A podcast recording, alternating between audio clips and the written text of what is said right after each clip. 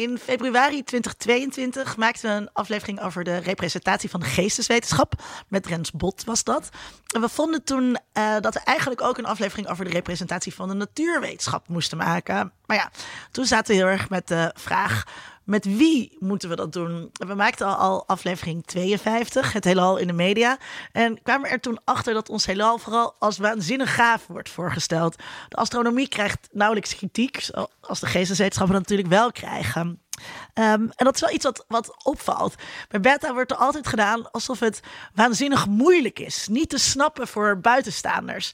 Terwijl het tegelijkertijd toch heel belangrijk is dat we kritisch kijken naar zulk onderzoek. Juist als buitenstaanders omdat technologie impact heeft op alle aspecten van ons leven.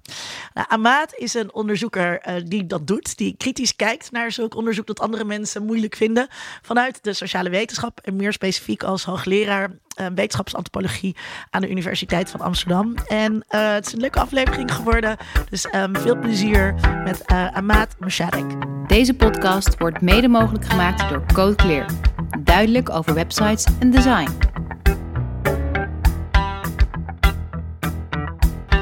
Vanuit Amsterdam is dit Onder Media Doctoren, de podcast waarin communicatiewetenschappers zich verwonderen over de media.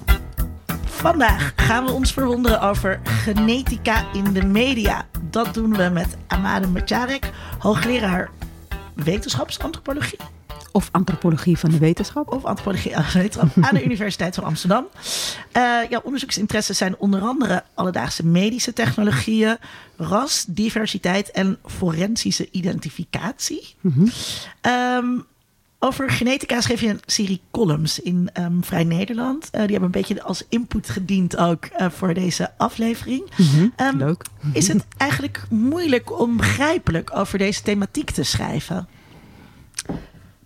Ik denk het wel. Ik denk dat het wel uh, tijd kost en ook rijping kost om dat uh, te kunnen doen. Ik, uh, ik werk al um, nou, ik, sinds, sinds 1996 op dit thema.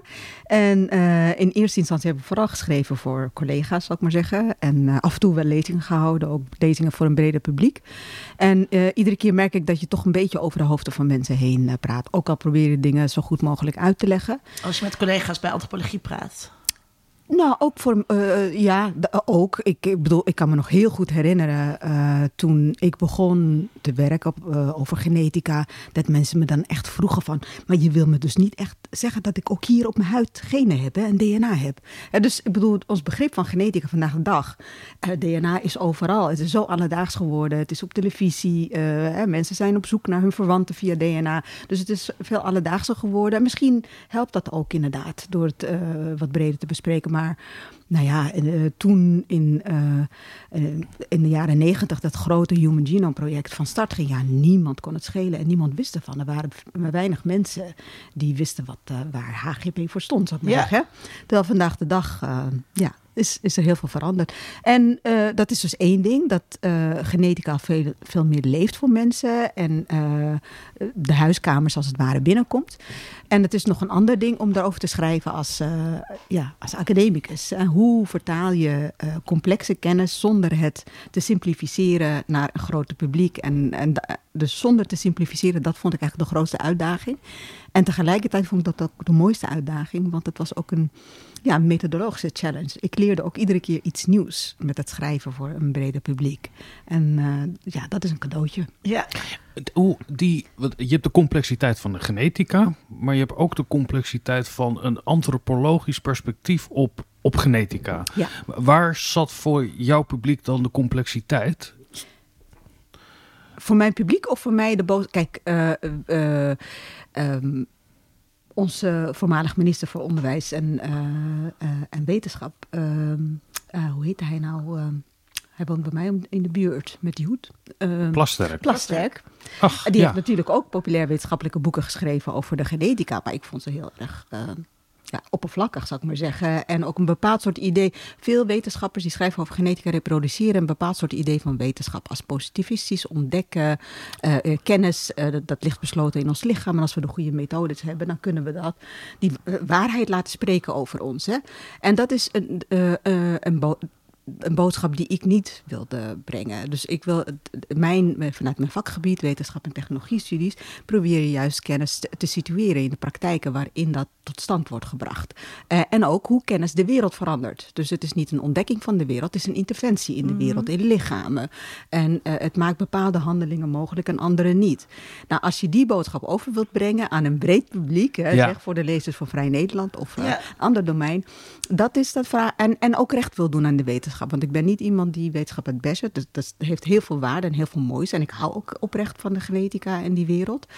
Uh, dus hoe kan ik uh, inzicht geven in wat het genetisch onderzoek doet in die wetenschappelijke praktijk, in wat het met ons doet als samenleving, in hoe het onze verhoudingen verandert, de manier waarop we naar onszelf kijken.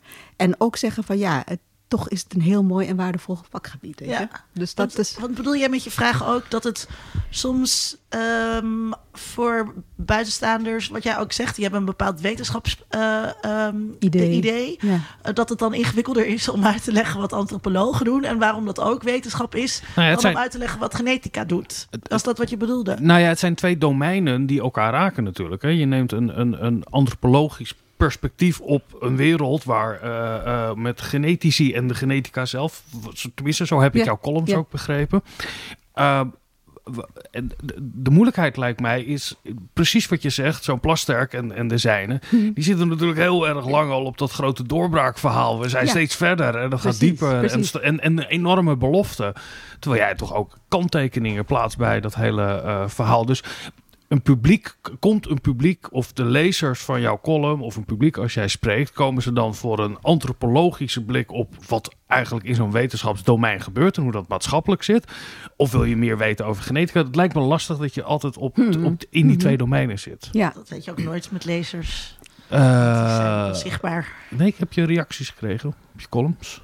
Eh, in eer- de eerste series eh, wel positieve reacties steeds Ja. gekregen. Ja, ja, ja, ja. Dat mensen toch wel heel erg verrast waren, eh, blij waren. eh, ook van genetici en forensische wetenschappers. Dat vond ik ook leuk. Ja. Die reageerden met ontzettend veel waardering. Ehm, ja, Want word je dan ook bezien als een eh, eh, behorende tot dezelfde gemeenschap als daar waar daar zij toe behoren? Of zeggen ze van nou, Nou, Hier, mijn hier. maatje in de genetica, Peter de Knijp, die zegt altijd eh eh, en publiek, weet je, als hij mij introduceert, eh eh Amaat is mijn externe, eh, eh, hoe heet dat nou? Ah, self-consciousness. eh. eh, bewustzijn. Eh, geweten. ja, ja. mijn geweten, mijn externe geweten. Eh, en dat is iemand bij wie ik in het lab heb gezeten. En van hem heb ik het geleerd, zeg maar, het vak. Hè? Dus Ja. die heeft me echt bij de hand genomen en in zijn lab mogen rommelen en, en eh, DNA mogen sequencen en dat soort dingen. En eh, al, al die jaren zijn we gewoon contact blijven houden en samenwerken.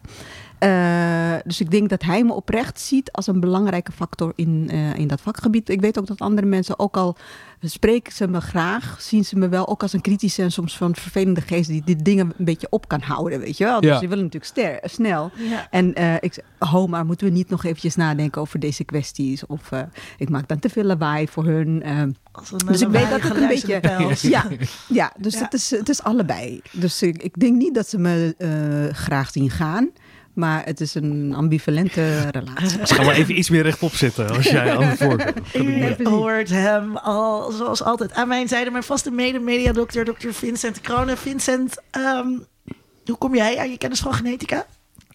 Nou, je, je, Heb je, je, kennis van genetica? het- het een, nou, daar. eh, in, de vraag is: met wie Hey, wil, je het, wil je het vergelijken? Ja, ik zit te denken: moet ik nu gaan roepen? Ja, ik weet er echt heel veel van, maar dat lijkt me een heel slecht idee om dat eh, aan deze tafel te roepen. Ehm, nee, rond 2000 met dat Human eh, Genome eh, Project. Project, Dat ja. is wel een moment geweest. En dat je de, kreeg je daar de verhalen over. En de, de, de mensen die daar, twee mannen waren geloof ik, en eh, die daar een boek en dan kreeg je documentaires. Dus Ja, dat moment ja. kan ik me heel goed herinneren. En ook de, eh, de- ook een soort angst die er toen was van, goh, hebben we nu eigenlijk eh, de handleiding voor de mensen blootgelegd en wat gaat Ja. er nu allemaal gebeuren? Ook Ja. vanuit de religieuze hoek van, eh, hebben we nou de God Code? Dat Ja. kan me nog.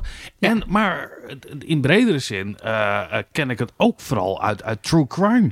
Zeg. CSI. En, en waarin ze echt eh, met één uh, wattenstaafje doorheen. Gaaf, dan staken ze hem ergens in en dan kreeg je prachtige 3D-graphics en dan Ja. popte er gelijk een naam De en een adres. forensische identificatie. Ja, dat, dat, eh, daar ken ik het. eh, tenminste, ik weet dat het niet op die manier in zijn werk gaat, maar daar leer je dat wel kennen.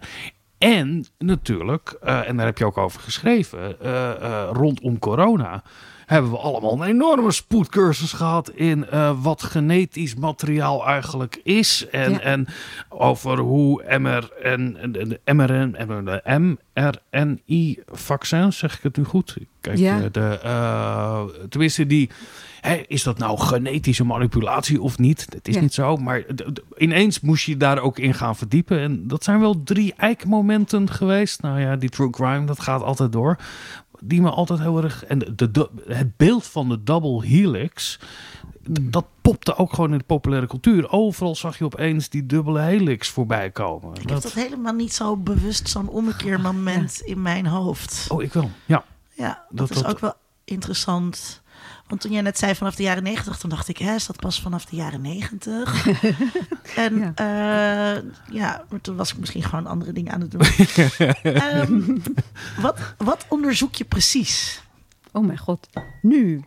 Eh, Ja? eh, eh, nou, dat, al de hele tijd. Eh, even kijken. Eh, eh, nu bijvoorbeeld ben ik een, een stuk aan het maken over ehm, race. Ik zeg race omdat ik het vervelend vind om het Nederlands woord te gebruiken. Oh omdat ja? het nog veel, ja. Waarom dan? Eh, ik vind het zelf ook altijd lastig. ja. Maar wat, wat, wat, waar, wat maakt dat dan?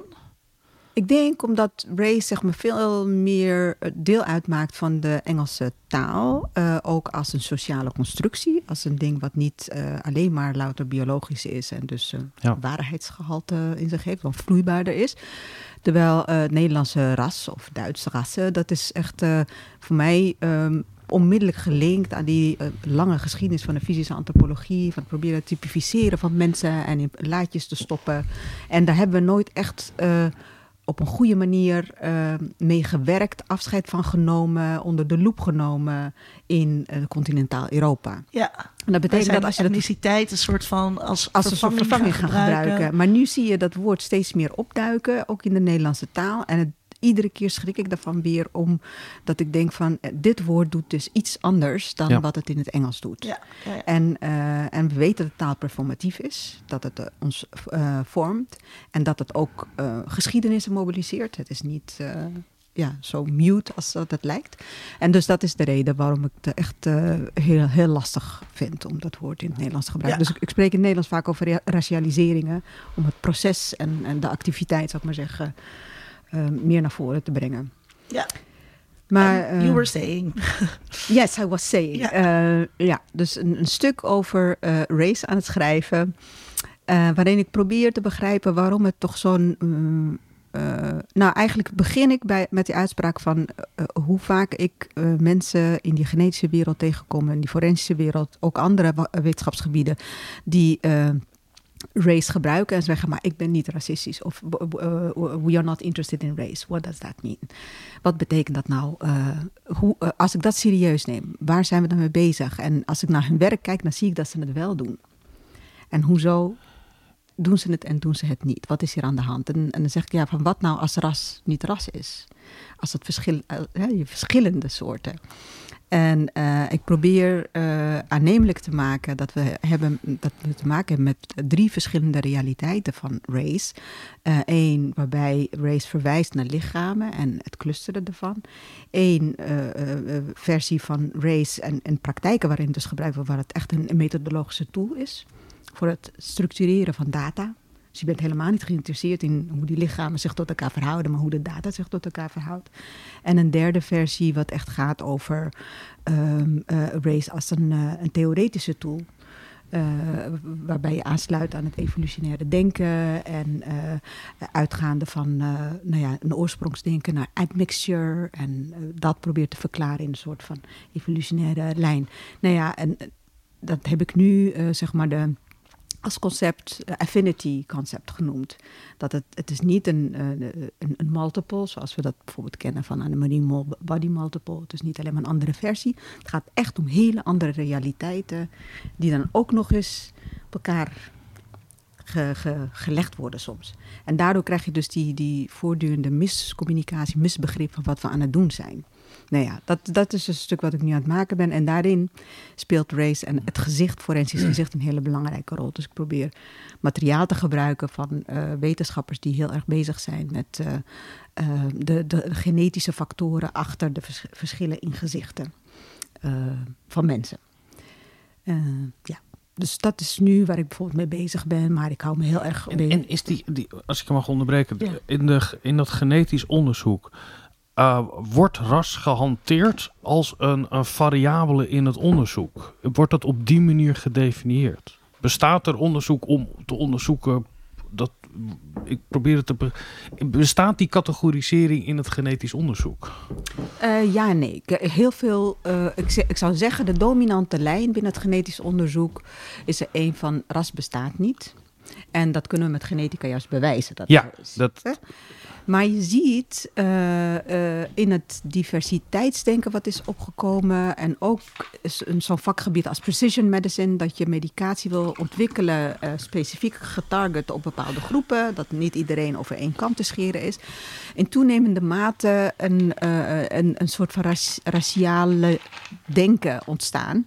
En, eh, en niet zo lang geleden heeft een hele beroemde geneticus, een, een Harvard-geneticus, David Reich, eh, eh, had, een boek gepubliceerd. En, daar, en, en, en, naar aanleiding van het boek ook een groot artikel in de New York Times. Waarin hij zegt van nou, wat we in de genetica vinden, is dat de genetische diversiteit die we genetisch vinden, lijkt te mappen op de sociale categorieën van ras die we in de, we- eh, in de samenleving vinden. Dus dat is een Sorry, moment. moet je nog een keer zeggen. Dus dat de genetische diversiteit die wij in de genetica vinden, lijkt overeen te komen met de raciale zelf, zelfidentificatie van groepen in de samenleving. En dat is dus Dat is best, dat is best scary eigenlijk. dat is om als, scary. Dat was ook eh, echt een, een- nou, ik weet nog, ik, ik was op een conferentie in, eh, in Oslo en ik was daar op het vliegveld en mijn e-mail explodeerde. En ik geloof voordat ik thuis was in Amsterdam hadden we een artikel geschreven met, met, ik weet niet, ik denk iets van 60 mensen. Want, voor mijn begrip, collega's om hierop te reageren. als je, als je moet uitleggen waarom het een probleem is, is dat je iets dat cultureel is tot iets biologisch maakt. Toch? Dat, dat, dat zou ik Ja. het grote bezwaar Ja, vinden. Dat Precies. Je, We, hebben altijd, we, do- we doen de laatste tijd alsof ras niet een biologische basis heeft. Maar wat wij ontdekt Ja, hebben, ja. is Is- dat er Het toch blijkt- een het blijkt toch- ja. basis Ja. is voor Ja. ras. Ja. En Ja. wat hebben jullie in die reactie geschreven?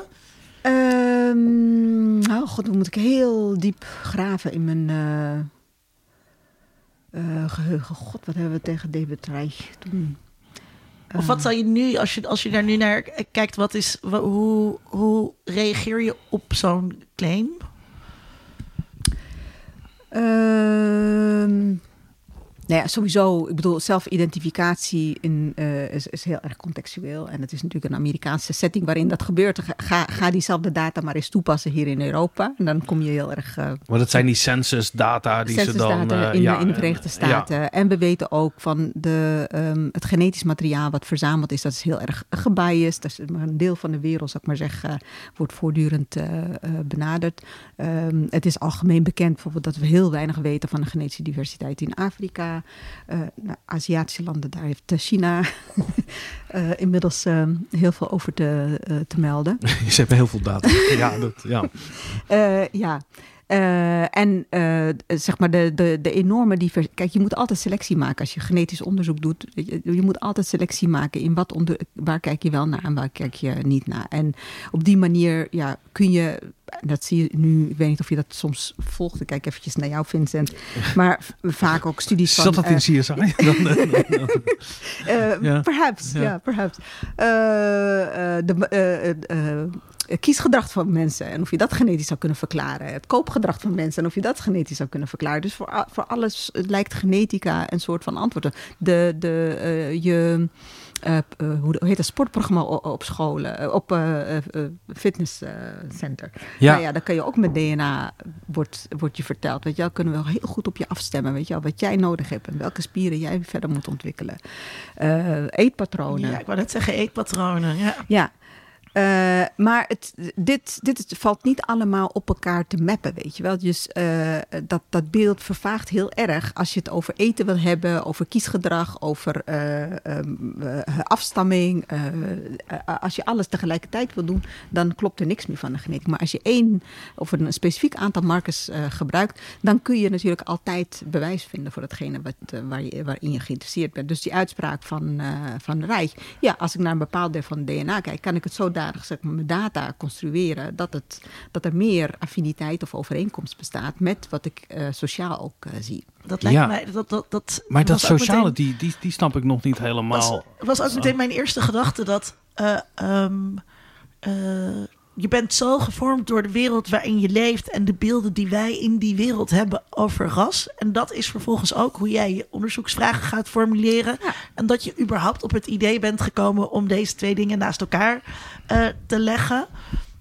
Ja, dan, dan ga je dat soort dingen dus vinden. Maar hoe, hoe zit het dan, als ik toch advocaat van de duivel mag spelen, als jij eh, genetisch gezien is de basis waarop jij bijvoorbeeld een, eh, een, een zwarte huid hebt. En als jij een zwarte huid hebt, dan neem je minder vitamine D op. Dus je hebt specifieke huidproblemen die verbonden zijn met jouw genetica. Ja. En dan zeg je van, nou, zwarte mensen hebben, eh, moeten misschien andere soorten zorg krijgen. Zeker als bij een dermatoloog dan iemand met een witte huid. Zeker. Hoe, waar, want dan spreken we de taal die we daarvoor gebruiken, weet je wel. Dan wordt er gesproken over mensen. Goh, zwarte mensen moeten daarop letten. Eh, eh, Of eh, toen mijn dochter geboren werd, kregen wij ook een knuffeltje van een sikkelziekte. Wat eigenlijk eh, eh, vooral bij eh hele specifieke groepen voorkomt. Hoe moet ik dat soort dingen dan begrijpen in relatie tot genetica? En toch niet in de val trappen om dan te zeggen van we spreken hier over een, een categorie als ras. Ja, dan, dat is precies dat het hierbij gaat om een specifieke een specifiek probleemdefinitie, namelijk opname van vitamine D in relatie tot huidskleur of eh, sikkelcel in relatie tot eh, nou ja, genetische ehm, eh, ancestry met een, bepaald deel van de wereld, vaak Sub-Sahara-Afrika of mediterrane gebieden. Ehm, en dan gaat het daarover. Maar zodra je het dus niet meer hebt over vitamine D-opname, dan is zwartheid helemaal niet relevant. Ja. Eh, dan, dan moet je dus iedere keer. Dus de, de, de, de, valkuil is precies dat je op basis. Nou, ik heb onderzoek gedaan eh, met een, eh, voormalige postdoc van me. Dat ging over eh nierfalen. En dat onderzoek naar nierfalen is gedaan bij mensen, natuurlijk in de Verenigde Staten, jaren 70. En toen is er een, een verschil gezien tussen mensen die zwaar ehm, eh, met veel spiermassa en mensen met minder spiermassa. In hun sample waren dat vooral zwarte mensen die veel spiermassa hadden. Dus dat, die, bij die test werd gezegd van nou, mensen met eh, zwaardere spiermassa, dan moet je een correctie maken. Pas op, want anders dan mis je ze als patiënt. Hè, waar je gewoon interventie zou moeten plegen. En zwarte, eh, zware spiermassa is lastig. Dus toen is er binnen no time besloten om te hebben over zwarte mensen. Nou, we weten dat niet alle zwarte mensen zware spiermassa's hebben. Je hebt ook hele ja, skinny. eh, en, en, maar die test is gaan reizen. Dus ook bij ons in de, in de huisartspraktijk en in de eh, laboratoriumpraktijk stond de eh, eh, correctie met, voor het negroïde ras. Ja. Eh, let op eh, eh, negroïde correctie bij, de- bij, eh, bij je patiënten. Met- deze woorden die zijn net veranderd in de richtlijnen door eh, heel veel heisa. Eh, maar zo wordt dus eigenlijk een probleem wat te maken heeft met bepaalde lichaamsconstituties vertaald naar eh, huidskleur, vervolgens naar een raciale categorie die echt archaïs is, zou ik willen zeggen. En, en, en dat is het gevaar wat er steeds is. Dat we gewoon niet inzien van soms is het belangrijk om eh, bijvoorbeeld naar nationale eh, nationaliteit te clusteren, weet je wel. Want eh, levensstijl, keukens, weet je wel, kunnen ertoe doen bij bepaalde ziektes. Ja. Van te vettig eten of, of Veel juist niet veel suiker. dat, dat moet je meenemen. Maar dat moet je dan niet vertalen naar alle andere problemen, weet Maar je wel. Want dan ga ben je ik de dan te fout kort door de bocht als ik zeg dat er eh, eh, gesuggereerd wordt dat er een causaliteit is, terwijl het op zijn hoogst misschien een correlatie is die het aan te treffen is, die niet.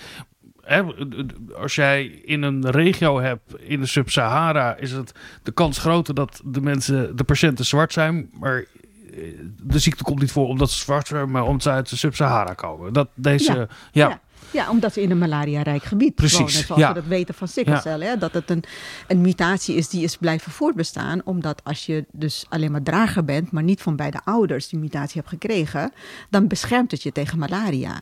Maar als je het van beide ouders krijgt, dan word je sikkelcelpatiënt. En, eh, en de- dan heb je dat dus die bloed. ja, Ja, dat is dat het hele probleem van sikkelcel. Ja. En in Nederland, eh, dit is- was ook een malaria-gebied. Dus je hebt ook een aantal Nederlandse, witte Nederlandse mensen rondlopen met, die dragers zijn van, het sikkelcel, van de sikkelcelmutatie. Ja, won- ja.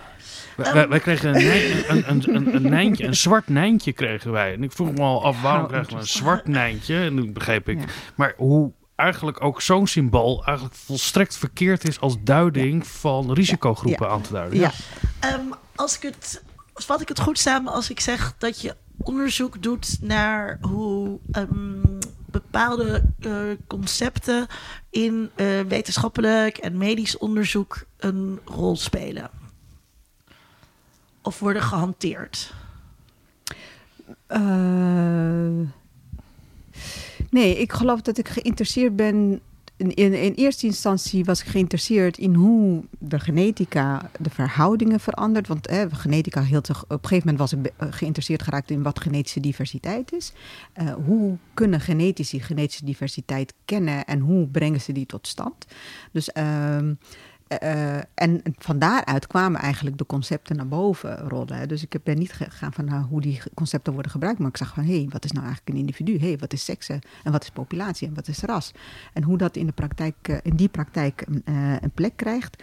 En, eh, en aldoende eh, in, in de eerste jaren rondom mijn eh, PhD-project zag ik ook dat ehm, heel veel gesproken wordt over populatie, maar dat je juist in de medische praktijk, dus niet in de genetische laboratoriumpraktijk, dat daar eh, etniciteit in ene heel erg belangrijk werd. En iedereen had het over etniciteit en over hoe belangrijk diversiteit is, maar ondertussen werd het, waren ze in mijn ogen ras aan het doen. En toen was het voor mij belangrijk, oké, zo, dus dit begrip bestaat niet in, de Nederlandse, in het Nederlands discours. Eh,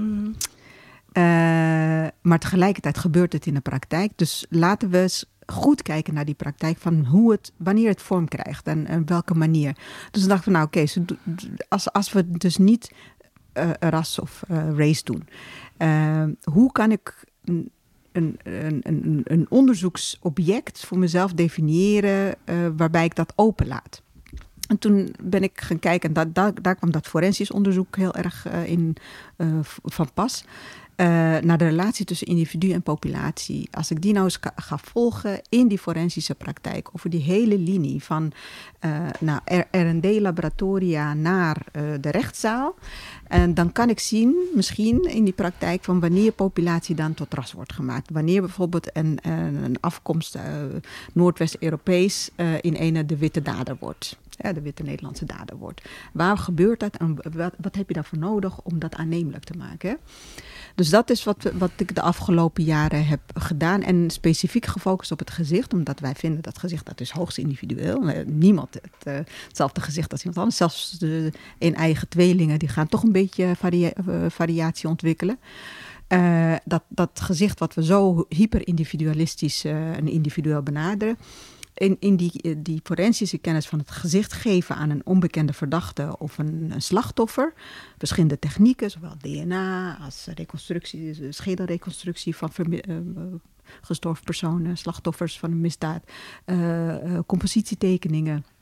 Dat, is, dat zijn zeg maar de, de vakgebieden die we hebben bestudeerd de afgelopen jaren. En op, voor al die domeinen hebben we kunnen laten zien van hoe ras zowel als een historische eh, definitie die materieel is geworden in eh, instrumentaria, in de laboratoriumpraktijken, in de methodieken, eh, in de referentiemateriaal die gebruikt worden, hoe dat ja, steeds weer een, plek gaat krijgen en een rol gaat spelen in het racialiseren van, ja, van mensen. ja. En eh, ja, waar is jouw doctoraal in antropologie? Nee.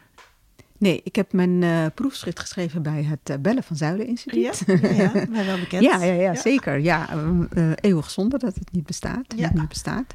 En dus het was een... nee, ik vroeg je doctoraal. Je, je, voor, nog voor je proefschrift.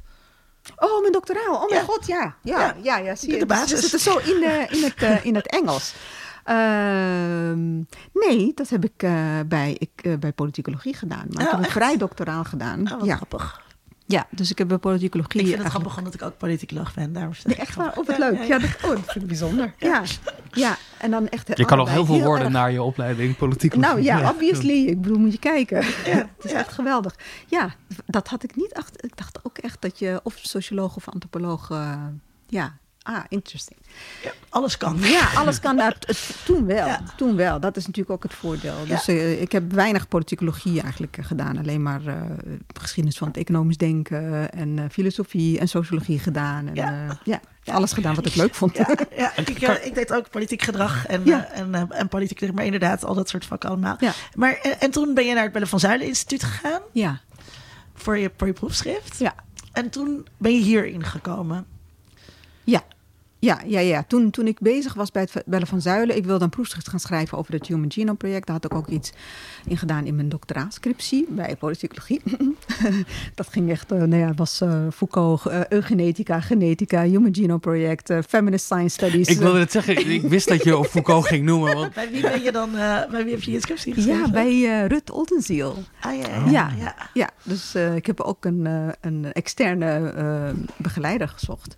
En, uh, en zij had mij getipt om te solliciteren bij het Bellen van Zuid. Zei ik, nou, ik ben er nog niet aan toe. Uh, uh, ik wilde graag een MWO-aanvraag doen voor misschien over een jaar of zo. Dat is ja, een hele een andere wereld. En toen, na de eerste ronde, zei ze van... Ah, maar ik wil toch echt dat je gaat solliciteren. En toen, zo is het dus gekomen. Ja, ja. Wat, wat, wat grappig. Ja. Um, word je... Um, ja, dus Um, we hebben het er al een beetje over gehad. Maar dus, ja, hoe, hoe pak je dat aan? Word je, bekijk jij beta-wetenschappers of, of labmedewerkers um, uh, vanuit een antropologische uh, blik? Zie je, beschouw je ze als een soort vreemde stam?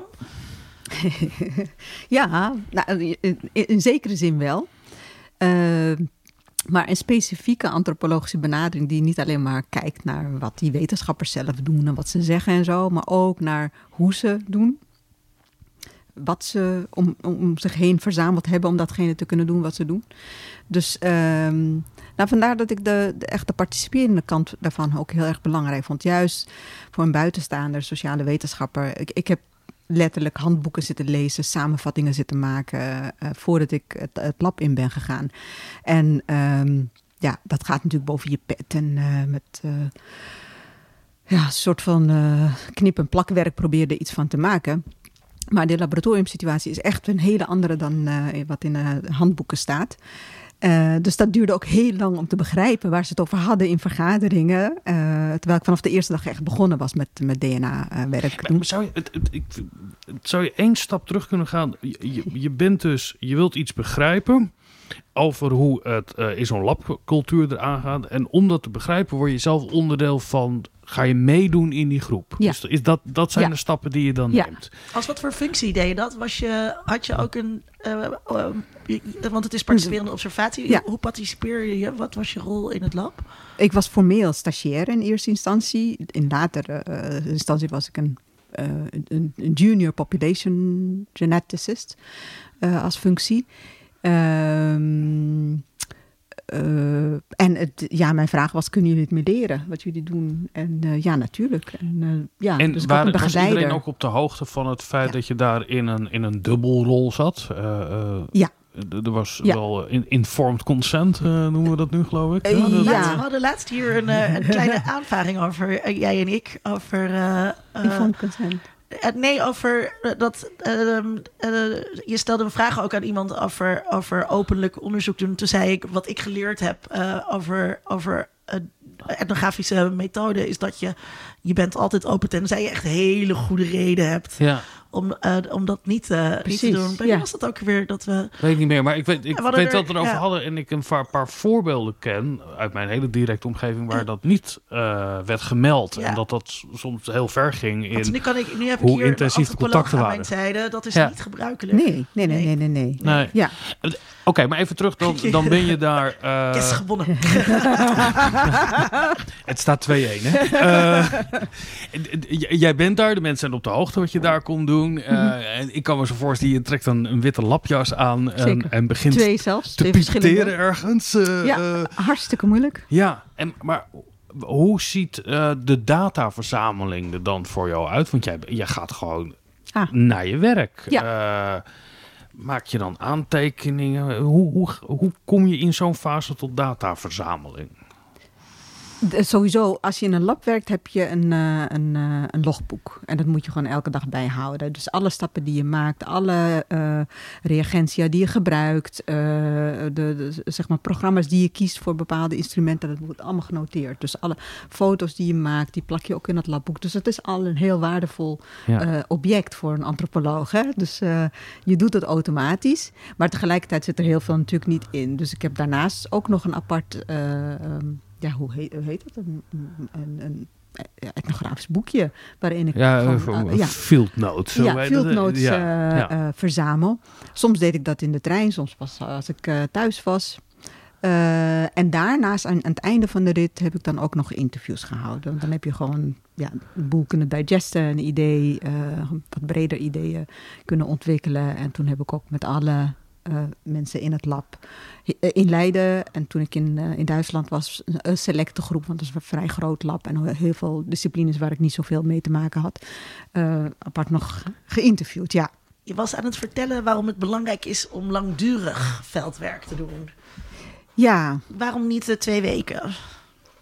Ehm, nee, kijk, dat, dat, dan, dan, dat twee weken zou je bij wijze van spreken. Het is fijn om eventjes te snuffelen aan wat daar gebeurt. En eh, de sfeer te proeven in het lab. Te weten dat elke dag de radio aanstaat. En eh, Sky Radio bij, voor, bij voorkeur. Nee, serieus, het is echt Sky Radio. Anyway.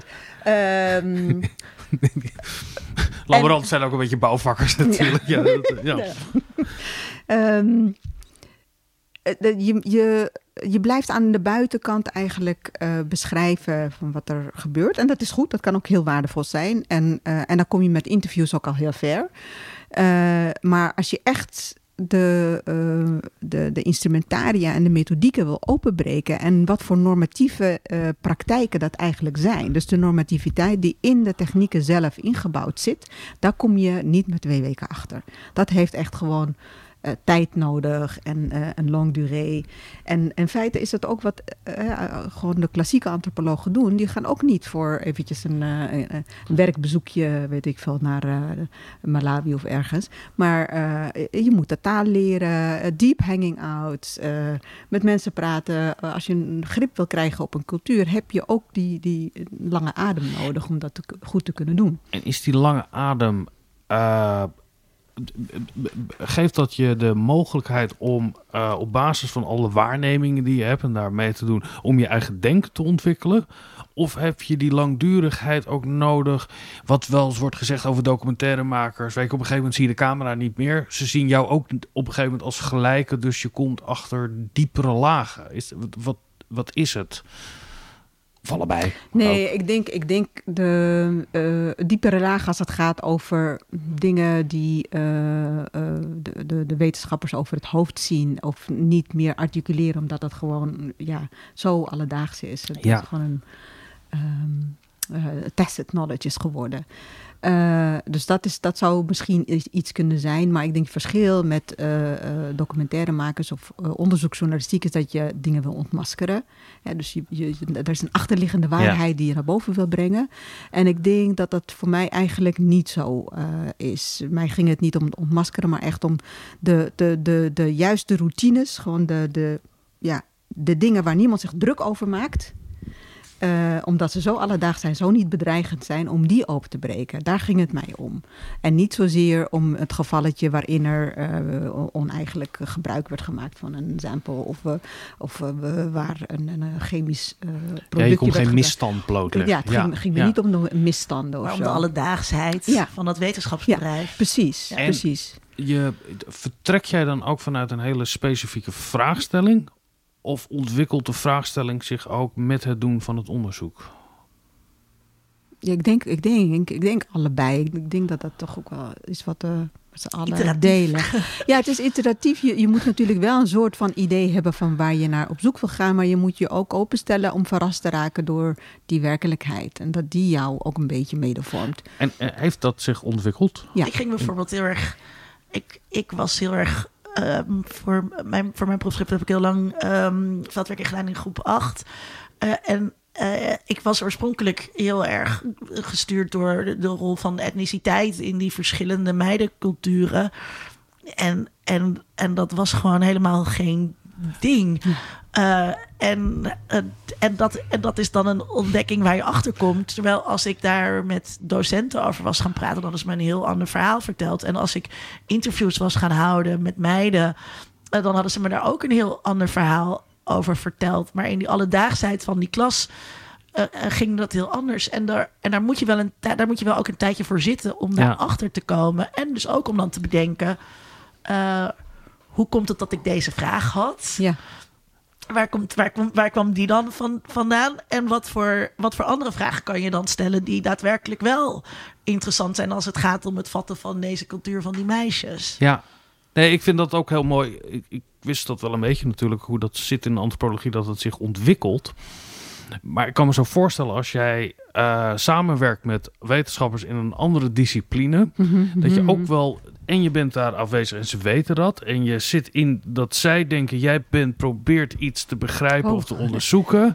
Ja. Uh, dat levert dan weer andere gedragingen op. Maar met de tijd wordt het weer anders. Dat er een hele. Als jij met. Uh, jij zat met schoolmeisjes. Jij was gewoon ook een soort juf. Of uh, weet wel, ze konden jou waarschijnlijk niet helemaal plaatsen wie jij was. Jij was gewoon waarschijnlijk volwassen, dus oud. En, en hoort bij de leiding misschien wel. Nee, zeker niet. Nee, nee. was mijn onderzoek heel kut gegaan. uh, ga ik jou die vraag straks ook stellen. Maar... Dat is, dat is niet de bedoeling. Nee, uh, dat, nee, dat, moet je niet, dat moet je niet op deze manier invullen. Maar goed, ja. Nee, ik vraag me af hoe dat is als je met dit soort laboranten samenwerkt. Uh, die natuurlijk ook heel goed begrijpen eigenlijk wel wat je komt doen. En uh, daar misschien ook nieuwsgierig ja, naar zijn. Niet. Nee. Ik denk dat ze dat helemaal ze niet een beeld begrijpen. in eerste instantie ervan van... Uh, wat je, nee, dat, alsof ik vooral geïnteresseerd was in hun gedrag. maar ik was helemaal niet geïnteresseerd in hun gedrag. Uh, dus dat, dat vonden ze eigenlijk alsof wel je interessant. een soort primatoloog was. Precies. ja, kom aapjes kijken, letterlijk ja, ja, is dat tegen me gezegd. Hè. Uh, en het is ook verbazingwekkend hoe snel dat went, dat er iemand anders in het lab rondloopt. Dus ze zijn ook heel snel vergeten dat ik daar als buitenstaander ben. Maar, uh, en wilde zij bijvoorbeeld je onderzoeksvraag weten aan het begin? Nee, niet eens. Oké, okay, nee, nou, dat vind ik nee, ook wel weer interessant. Nee, ja. dat was echt helemaal geen, uh, geen ding. Ik was gewoon geïnteresseerd in hun praktijk. Zo heb ik het ook gebracht. En uh, ja, zowel hier in, uh, in Nederland als elders, weet je wel, die, die waren nooit echt specifiek geïnteresseerd in wat, wat, wat ik kom te zoeken. Ja. Oh, maar hoe, hoe zat het bij jou dan? In de relatie tot jouw nou ja, ik kom er dus, subjecten? Nee, want op het moment dat je dat je, uh, dat je, je opstelt als uh, docent, dan kom je allerlei dingen niet te weten. Dus hmm. ik heb me heel erg uh, opgesteld als een soort volwassen kind. Um, zoiets heb ik ook volgens mij in mijn methodologische verantwoording staan. grown-up girl, volgens mij. En um, uh, zij, en dat gingen zij, aan het begin gingen ze dat heel erg testen. Dus dan gingen ze iets doen wat niet mocht. En dan gingen ze kijken of ik dat ging verklikken, ja. natuurlijk. Ja. ja, slim van ze. Ja. ja. Ja, ja, ja dat is een hele goede cool, test. Ja. Dat, dat, uh, dat, uh, en, dat, en, en, en toen kwamen ze daar heel snel achter dat ik dat niet deed. En dat had, daar had ik me natuurlijk ook heel goed op voorbereid. Um, door met andere mensen te praten die uh, etnografisch veldwerk met, met kinderen en jongeren hadden gedaan. En, en ik deed alles met hun mee. en niet met de docenten. Ja. Behalve eh, eh, het roken in de pauze, wat toen nog, eh, wat toen nog mocht. maar ik ging, eh, dus ik ging touwtjes springen en voetballen met ze. Ehm, en, ehm, en in de klas zat ik bij hun. En eh, het was ook wel eens zo dat, eh, ehm, eh, dat ze moesten rekenen en dat ik dan hielp met rekenen. Ehm, maar nooit vanuit, eh, nooit in een gelijkstelling eh, aan de docent. Zeker niet. En hoe was dat bij jou dan? Want je zei, ik heb ook eh, sequencing gedaan en, en, en alle techniek. Dat had ook een doel dat je dat deed. Eh, of, hoe, hoe, waarom deed je dat in relatie tot de mensen die daar waren? Ja, nou, het is dus ook een soort, soort van secret pleasure proberen te, eh, hoe noem je dat? Achterna te gaan. Ik, ik vind dat soort dingen heel erg leuk. En eh, dat had ik niet geleerd. Dus dat Ja. is mijn kans om het te leren. Eh, dus dat vond ik hartstikke leuk om te doen. dat is mooi, mooi, mooi levensantropoloog. Ja, dat, eh. ja, ja, dat is dus eh native gaan. Maar eh, Maar had het Ja. ook te maken met eh, dat je serieus genomen werd? Dat je het over hetzelfde kon hebben? Dat je... Nee, ik had dat niet instrumenteel benaderd. Voor mij was het echt vanuit een. eh, ja, dus het, eh, het leek me hartstikke leuk om dat te kunnen. En ook nieuwsgierigheid van wat houdt het allemaal in en hoe kan ik dat dan beter uitpakken, zeg maar. Wat daarin gebeurt. Hè? Die blackboxes van de wetenschap, hoe kan, hoe kan ik die openbreken? En mensen daar zijn ook gewend aan stagiairs in het lab. Ja, Ja. Ja. Ja. Net als dat die meiden gewend waren aan stagiairs in de klas. Ja. Ja. ja, dat is denk ik ook een hele, een hele belangrijke, inderdaad. En ook. Ja, hoe leuk is het voor eh, analisten om iemand iets te leren? Dus dat doen mensen ook echt met heel veel plezier en Ja. overgave. Dus dat creëert ook hele, hele prettige relaties in, het, eh, eh, ja, in de alledaagse situatie in het lab. Ehm, ja, en, eh, en natuurlijk op een gegeven moment, als je het ook beheerst, dan is het, de, je, de- je wordt er wel om gerespecteerd. Dat je niet zomaar zit te blaten als sociale wetenschapper, maar dan ook echt iemand die geïnvesteerd heeft en het echt willen begrijpen wat, eh, wat er gaande is. Dus ik denk wel dat ze zich beter begrepen voelen uiteindelijk. Ja. Toen, Ik jouw proefschrift af Ja. was, hoe keken ze daar toen naar? Hebben mensen het gelezen? Eh, niet, niet alle eh, mensen in het niet alle eh, werknemers daar, maar wel het labhoofd. En ja, het, het is wel een, een zegt hij dan. Oh, ja, ja, ja. Dus het was ook moeilijk. Het was echt wel heel erg dens. En, eh, eh, dus ik denk wel dat hij opgelucht was dat ik later ook in normalere taal kon schrijven. en en eh, da- daarna hebben we ook samen dingen gepubliceerd. Dat is wel En leuk. was dat voor hem dan misschien ook een, misschien heb ik gewoon een minderwaardigheidscomplex hoor. Als, eh, als eh, sociaal wetenschapper was het voor hem dan ook eh, een ontdekking om te zien eh, dat het complex was. Ja, en dat is denk ik ook wat hij bedoelt met die, het extern, eh, wat was het nou? Eh, self-consciousness. eh, eh, Geweten? be- geweten, het extern geweten. Dat, eh, ja, en hoe, zeg maar, dingen die wetenschappers heel erg ehm, geneigd zijn om te externaliseren. De ethische kant komt later en de, de politiek wordt ergens anders gemaakt. Nee, dat gebeurt hier. En dat zijn ook dingen die we, waar we het wel... Ik zat echt bij hem op, eh, op de kamer ook. Hè. Dus als ik aan, niet aan het pipeteren was of andere dingen aan het doen was... dan zat ik bij hem op de kamer.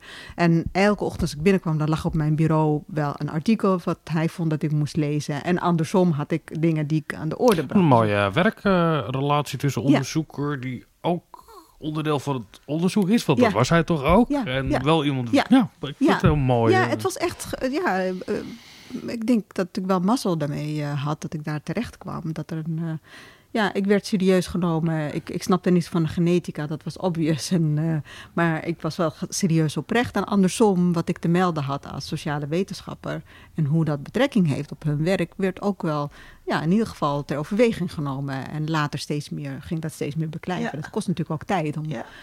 om, dat, om dat in te zien. Het Ik is, eh, las vandaag in een, ehm, in een stuk. Eh, eh, normaal zijn het altijd de geesteswetenschappers die op eh, die eh, kritische kanttekeningen plaatsen bij technologie. Maar nu zijn het DAI-onderzoekers zelf. oh ja, ja. Waarbij er een soort van was.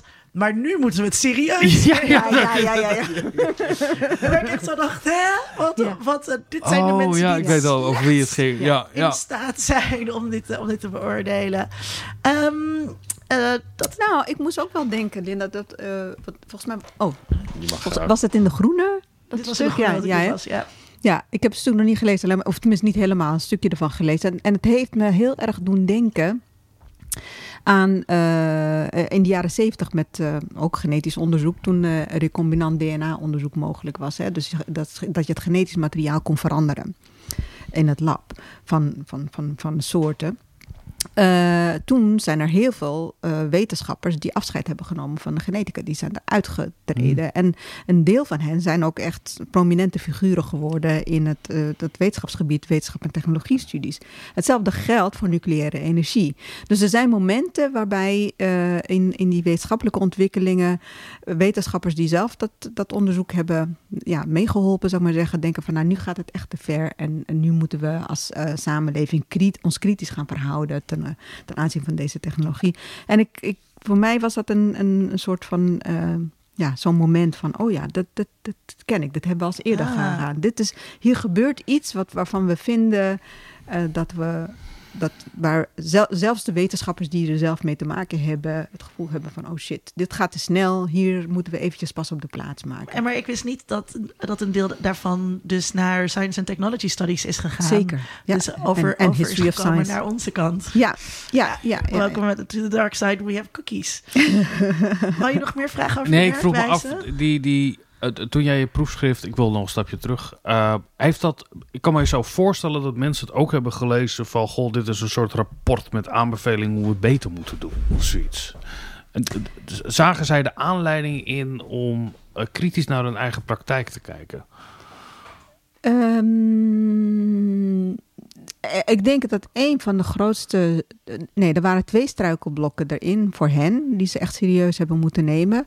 Is uh, een soort van ook hebben ze, gebruiken ze geen, wetenschappers zijn niet goed in definities hanteren en gebruiken.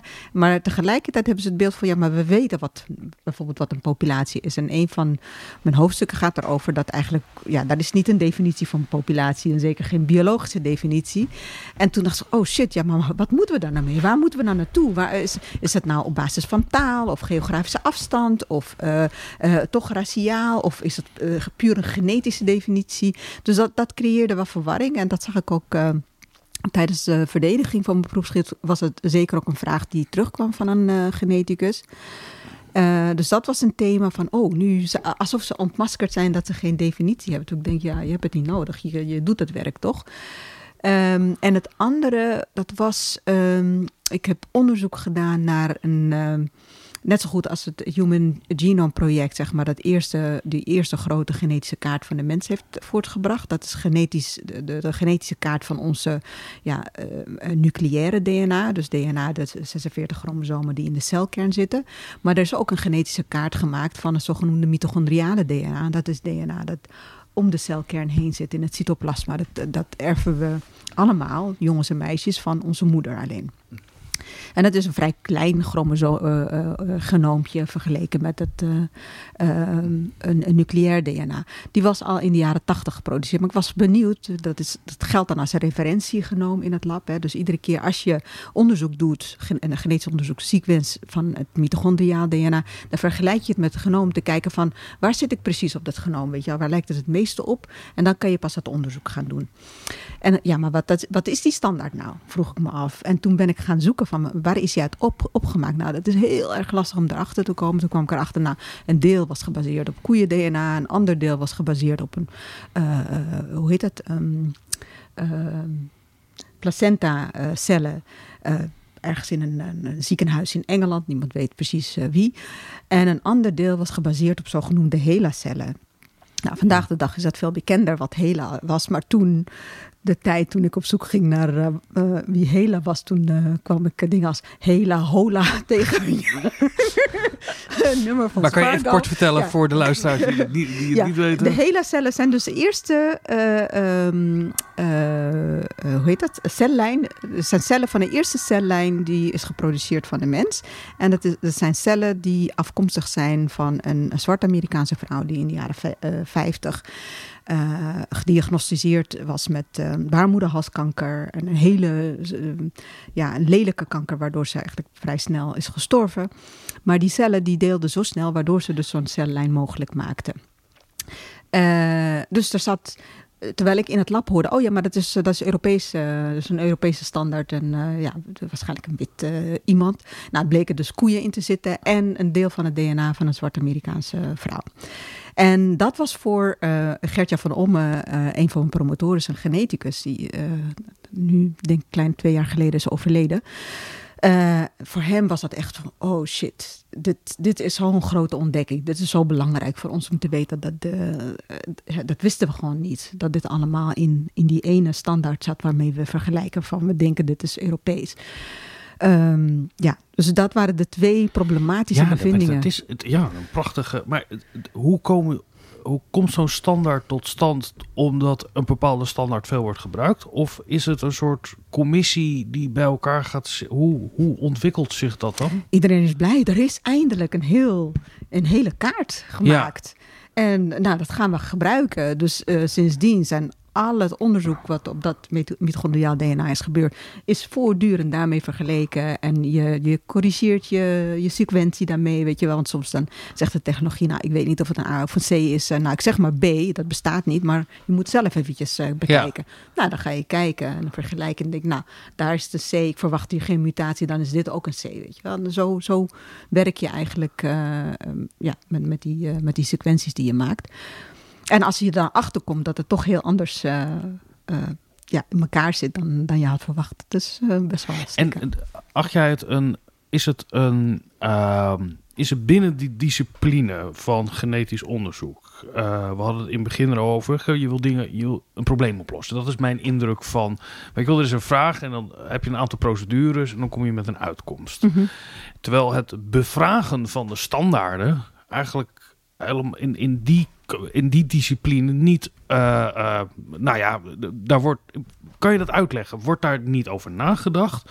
Of is het niet in, functioneel of instrumenteel? Mm -hmm. Of wat, wat is het waardoor daar.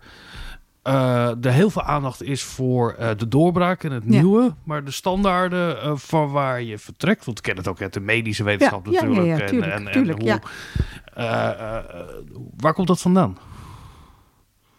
Ik denk dat dat, dat zit weer, dat brengt ons weer naar die, naar, die routines. Hè? Dus die routines die zijn, uh, je, je, staat niet echt stil bij uh, de dingen die je gebruikt. Hè? Zeker als uh, ja, het is, het is op je computerscherm, voor de rest hoef je niet over na te denken. Maar typisch genoeg, dus deze sequentie, die is wel bevraagd in de medische praktijk. Dus niet in de genetisch, populatie genetische praktijk, waar ze weinig medisch onderzoek doen. Maar in de medische praktijk is er jaren gezegd van ah, er klopt iets niet. Weet je wel, we vinden dingen bij onze patiënten die, uh, ja, die ik niet zou verwachten gegeven de standaard.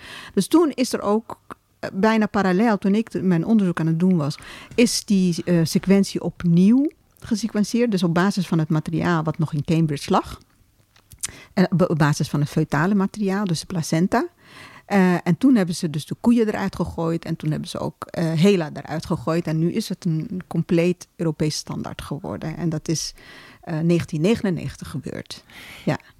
Ja, dus dat, is wel, dat was een ja. moment voor een, een aantal genetici om te zeggen van nou, we krijgen zoveel uh, feedback terug uit die medische praktijk van dat er iets niet klopt. En toen zagen ze, vooral, want dat, dat was dan het pijnpunt, en daar heb ik later ook weer iets over geschreven.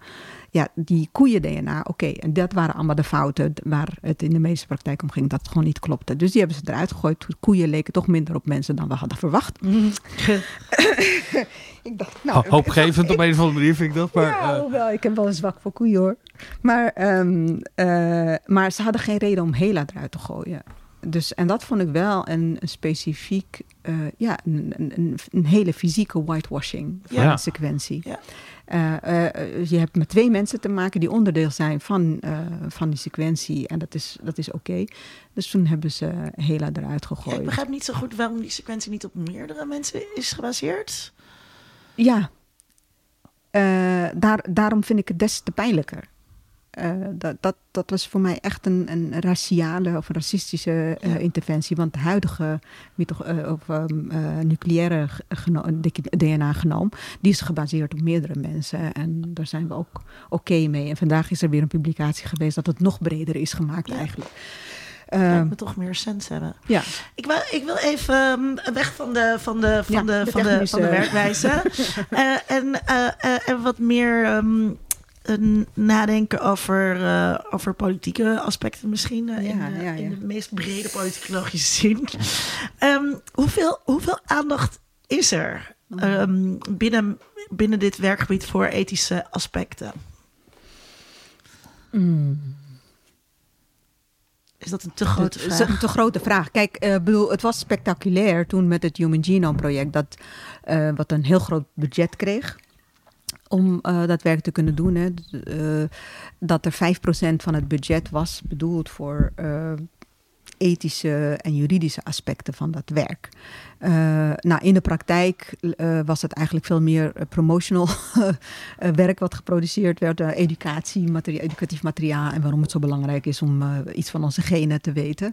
Maar her en der ook wel wat, wat meer reflexieve studies. Maar dat, dat, heeft wel de toon gezet dat als je genetisch onderzoek doet, en zeker op zo'n grote schaal, dat je ook rekening moet houden met de ethische en juridische aspecten daarvan. Ook in Nederland heeft de overheid best wel veel geld ge- geïnvesteerd in. eh, dat is een heel instituut in Nijmegen, eh, jaren gefinancierd om na te denken over eh, die aspecten. Ehm, dus op dat politieke niveau is er een soort van. eh ja, tuurlijk, de grootste som, de bulk gaat naar. fundamentele wetenschap, weet je wel. Want wetenschap moet ons verder helpen en moet de oplossingen leveren voor God mag weten wat voor problemen. En, eh, maar we moeten wel een, ble- een beetje blijven nadenken en eh, het goed eh, borgen, zeg maar. Eh, Zijn, zijn ehm, en misschien is dat een vooroordeel hoor, dat ik heb richting, richting beta's. Eh, zijn nou ja, die zijn, Ik ben, ben heel benieuwd wat er nu gaat komen. Nou Ja. ja, zijn ehm, onderzoekers die in die hoek werken er überhaupt daar wel in geschoold? Hebben zij wel de theoretische tools om hier op een, op een om hier kritisch over na te denken op de m- manier zoals wij kritisch begrijpen. Ik, ik heb wel eens, ik geef veel ehm, eh, schrijfcursussen aan promovendi en ook aan mensen die wetenschapsjournalist willen worden. En eh, eh, dan probeer ik wel eens iets uit te leggen en dan eh, kritisch. Daar hebben we hierbij het ook vaak over gehad. Van wat is kritisch denken, weet je wel. En voor, voor heel veel mensen, die, die kunnen heus wel kritisch zijn op een methode bijvoorbeeld. En die kunnen daar goed gaten in schieten. Maar dat is een hele andere manier van kritisch zijn dan wat wij aanleren. Ja, dus, dus mijn vraag was... eh, eh, ja, zijn mensen die zeg maar klassiek beta geschoold worden... ook in staat om ehm, ethische afwegingen te, be- te, te overwegen... of kritisch naar de eigen onderzoekspraktijk te kijken? Ik, ik vrees eigenlijk het ergste. Ik denk dat het op zich inter- eh, interessant onderzoek zou zijn om dat empirisch te doen. Een soort van empirische ethiekstudie te doen van wat gebeurt er in de opleidingen en eh, eh, in, in, in de laboratoria. Maar ik, ik vrees dat, dat de uitkomst behoorlijk somber zal, zal zijn. Ik bedoel, natuurlijk ehm, eh, heb je je hebt, je hebt wel momenten waarop er wel gedacht wordt. In een, een, een lab bijvoorbeeld waar ik een, een, ook een tijdje heb rondgelopen... is er wel degelijk een afweging gemaakt... of ze wel of niet eh, eh, vaderschapstesten moeten doen. Hè. Als iemand, een vrouw zwanger, langskomt en zegt van... nou, ik wil weten of, eh, wie de vader is... en of dat dit de vader is van mijn eh, toekomstig kind. Eh, ja, daar kan je geld mee verdienen... maar dat heeft wel eh, een maatschappelijke impact, zeg maar. Je bent wel dingen aan het doen van ja, sommige mensen willen weten, nou ja, ik ben uit geweest en misschien is er iets gebeurd en misschien is de vader toch iemand anders en dan hoef ik dit kind niet. Dus daar wordt, daar wordt wel over zo'n soort situatie wordt wel nagedacht. Ehm, maar het is, kijk, zoals we zei- het, is inderdaad moeilijk om kritisch te denken. Dan moet je ingeschoold worden. En dat, dat, dat vergt een, eh, ook een lange adem. Zoals, net zo goed als dat je die, de, de technische kant van de zaak lange adem vergt. Eh, en als het niet in de opleiding zit als een, een, serieus en belangrijk element van eh, wij doen dit, wij interfereren in, in lichamen en in de natuur en in de wereld. Eh, hè, als we bijvoorbeeld de, de hele klimaatproblematiek en de, de vervuiling en de, de effecten van de kennis die we produceren op onszelf en op de eh, nabije omgeving niet impliceren in de opleidingen en het onderzoek wat we doen. dan ook echt serieus en fundamenteel, ja, dan, dan blijft het gewoon echt een heel dun laagje als je geluk hebt. En anders, ja, geloof ik niet dat Ja. het. eh, Dan moet het eigenlijk ook gewoon een soort van eh, eh, eigen interesse zijn van een onderzoeker. Die, die, die daar Precies. toevallig zelf meer ehm, ehm, multidisciplinair. verdieping in zoekt of ja, zo. precies. Ja. En biedt de hiërarchische structuur van een lab ruimte voor mensen om ook kritische vragen te stellen op ethisch niveau? Ehm, hangt er vanaf wat voor lab het is. Zo, dus in het lab in, in, in Duitsland waar ik heb gezeten van Svante Perbo. eh, ja, dat is, die, die, die man is natuurlijk mindblowing. Die had ook een groot lab, heel veel eh, middelen tot zijn beschikking. En die, die maakte er ook echt een, een, een issue van. eh, eh, dat bepaalde thema, dat bepaalde issues die speelden in de samenleving gethematiseerd werden. Dus onderdeel van een, eh, een labmeeting was ook altijd van... eh, we krijgen nu deze vraag van deze groep die willen dat wij aantonen... dat zij genetisch echt heel anders zijn dan, dan de nabije omgeving kan. Voor Basken gelden of voor weer een andere groep, weet je. Waarvan, Ja, kunt, u, kunt u bewijzen Ja. dat we echt iemand anders zijn Ja, dan... oh, eh, en dat gebruikte hij dan van, nou, laten we het over hebben. Waar zijn we hiermee bezig, weet je wel? Dus die, die maakte daar ruimte voor. Maar daar had hij ook de, dat is echt een puur onderzoekslab. eh, met goed bemiddeld, weet je wel. En ja, maar doen. bevestigt dat ook mijn zorg dat schijnbaar als je aan de, aan, aan, aan de bovenkant staat van de hiërarchie, Ja. dan is er ruimte om Ja. deze ethische vraagstukken in te brengen. Zeker. Maar hoe zit het met de, de, de, de jonge onderzoeker die in een project zit? Eh, en zeker wat ik weet van deze onderzoeken, je doet het nooit alleen. Dit zijn grote onderzoeken waar heel veel mensen aan werken.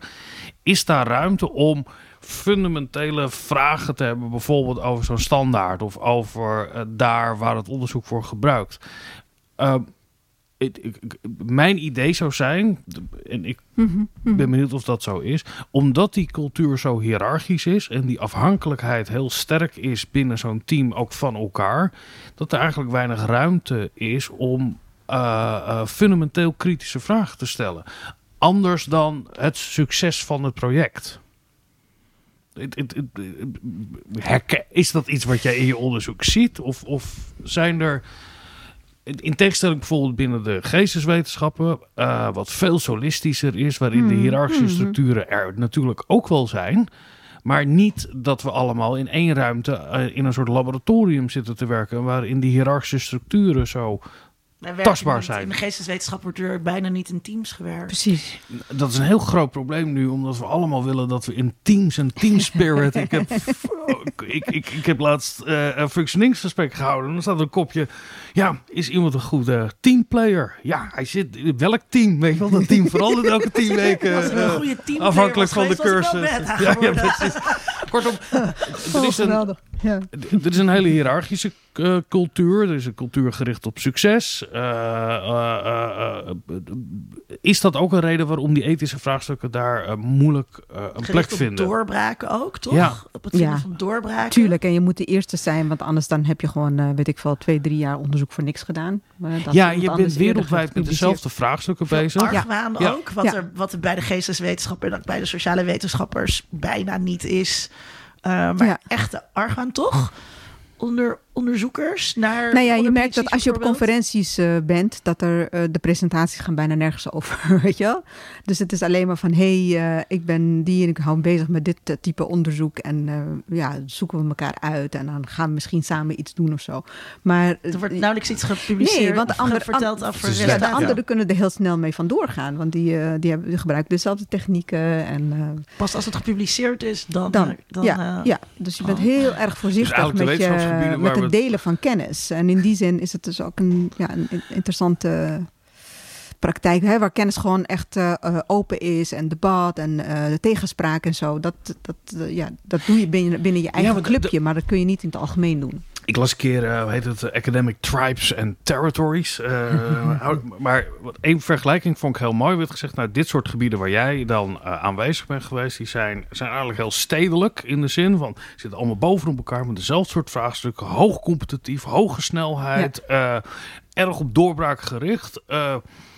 En dan hebben we de andere gebieden, eh, zeg maar de kwalitatieve wetenschappen, omdat het allemaal heel klein en particulier ook vaak is. En Mhm. er zit heel veel dynamiek in, in de samenwerking. Het is niet één.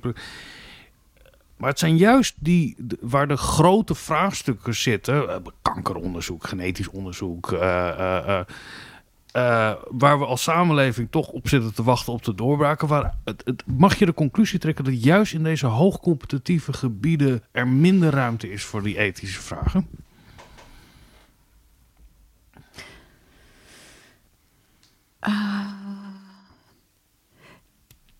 Eh, Ik vind het hele moeilijk om te beantwoorden. Ik zou zeggen dat daar is minder ruimte tot reflectie, omdat je, je gaat die tunnel in en daar wil je ook zo snel mogelijk doorheen. En, en inderdaad met je doorbraak komen. En ik moet eerlijk zeggen dat ik zeg maar het verschil tussen die, eh, eh, de beta-wetenschappen en de sociale wetenschappen in ieder geval. Misschien is het nog minder, wel minder in de humanities, maar in de sociale wetenschappen, die natuurlijk ook ja, mixed methods of kwantitatief gericht is en een een deel ook kwalitatief. Maar ik bedoel, die hele eh hozen die we over ons heen hebben gekregen van publicatiedrift en eh, snel, snel, projectmatig werken en zo.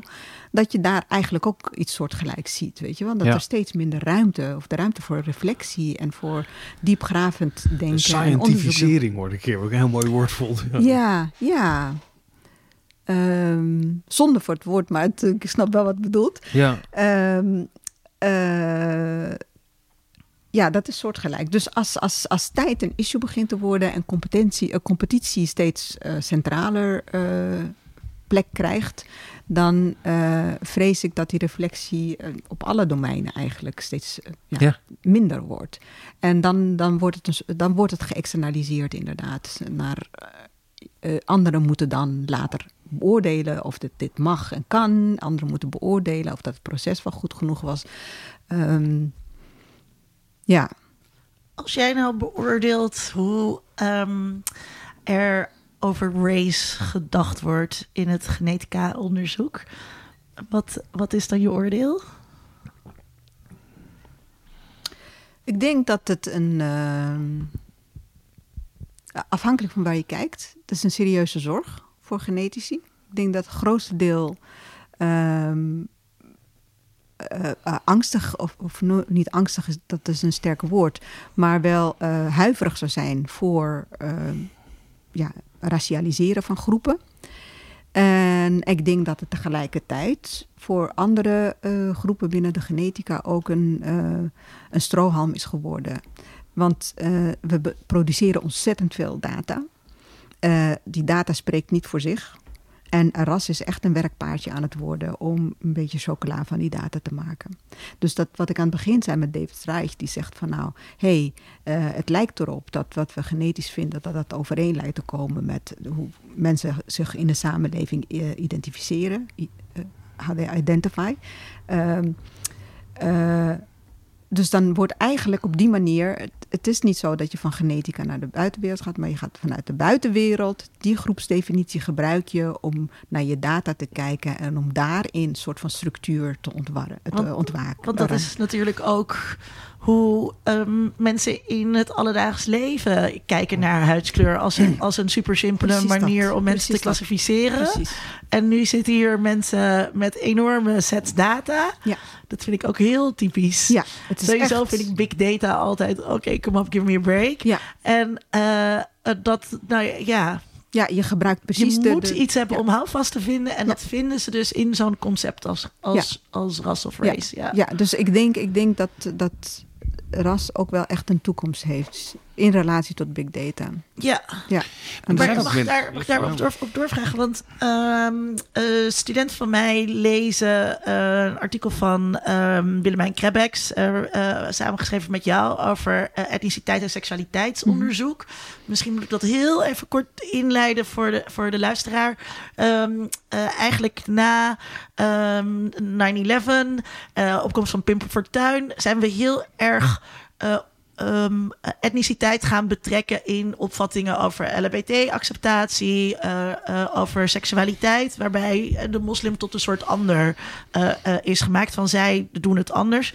En eh, is er ook in seksualiteitsonderzoek eh, een onderscheid gemaakt naar afkomst, eh, als het bijvoorbeeld gaat over, over hoe Nederlandse jongeren hun seksualiteit eh, beleven. Eh, dan eh, wordt er gesplitst naar moslims en eh, of naar Mar- mensen met een Marokkaanse achtergrond en een Turkse achtergrond. En, ehm, eh, dat, is, dat is zo ingewikkeld.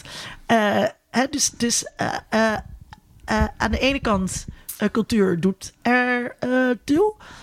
Dat wil je op de een of andere manier vatten. eh, door daar een label aan te hangen. Aan de andere kant reproduceer je ook op deze manier eh, grenzen tussen groepen die er eigenlijk niet zijn. Hoe, hoe moeten we daarmee omgaan? Of wat, is, wat, wat denk je dat een goede manier is om daarmee om te gaan? Nou ja, ik, eh, ik denk, dus, dat, dat brengt ons ook een beetje terug waar, waar we het aan het begin over hadden, ook in, in, in verband met sikkelcel en huidskleur. Hè? Eh, wat is precies het probleem dat je wilt tackelen? En in hoeverre is jouw definitie van een groep daarvoor relevant? Is, gaat het over moslim zijn? Gaat het over nationale identiteit? Gaat het over eh, eh, eh, opgroeien in een bepaald soort buurt in Amsterdam of in een ander deel van Nederland? Wat is de, de, de relevante definitie om dat probleem te tackelen? Ook wat jij in de klas deed eigenlijk. Hè? Je, je bent geïnteresseerd in jo- jonge kinderen en, en, en niet zozeer in nou ja, wat, wat vaak op scholen eh, gehanteerd wordt, culturele verschillen. Weet je? Ehm, en en daar, eh, even te denken hoe. Maar in ieder geval. En, de, de reificatie van, eh, van verschillen. Dus gebeurt op het moment dat je een, een categorie die misschien relevant is, moslim, niet mo- moslim, voor mensen die diabetes hebben en die tijdens de Ramadan niet mogen vasten omdat ze insulineafhankelijk zijn, weet je wel. Dus dan is het relevant. Eh, maar die definitie van moslim-niet-moslim is niet meer relevant als je het gaat hebben over inkomensverschillen in de stad. Dan moet je weer eens naar, naar iets anders gaan kijken. Maar misschien wel als het gaat over seksuele praktijken van jongeren. Ehm, eh, eh, ja en nee. Dat, dat kan ook zeg maar per land afhankelijk zijn. Als je eh, gaat kijken naar eh, eh, Ma- Marokkaanse moslims, dan heb ik al het eh, moslim gecomplificeerd.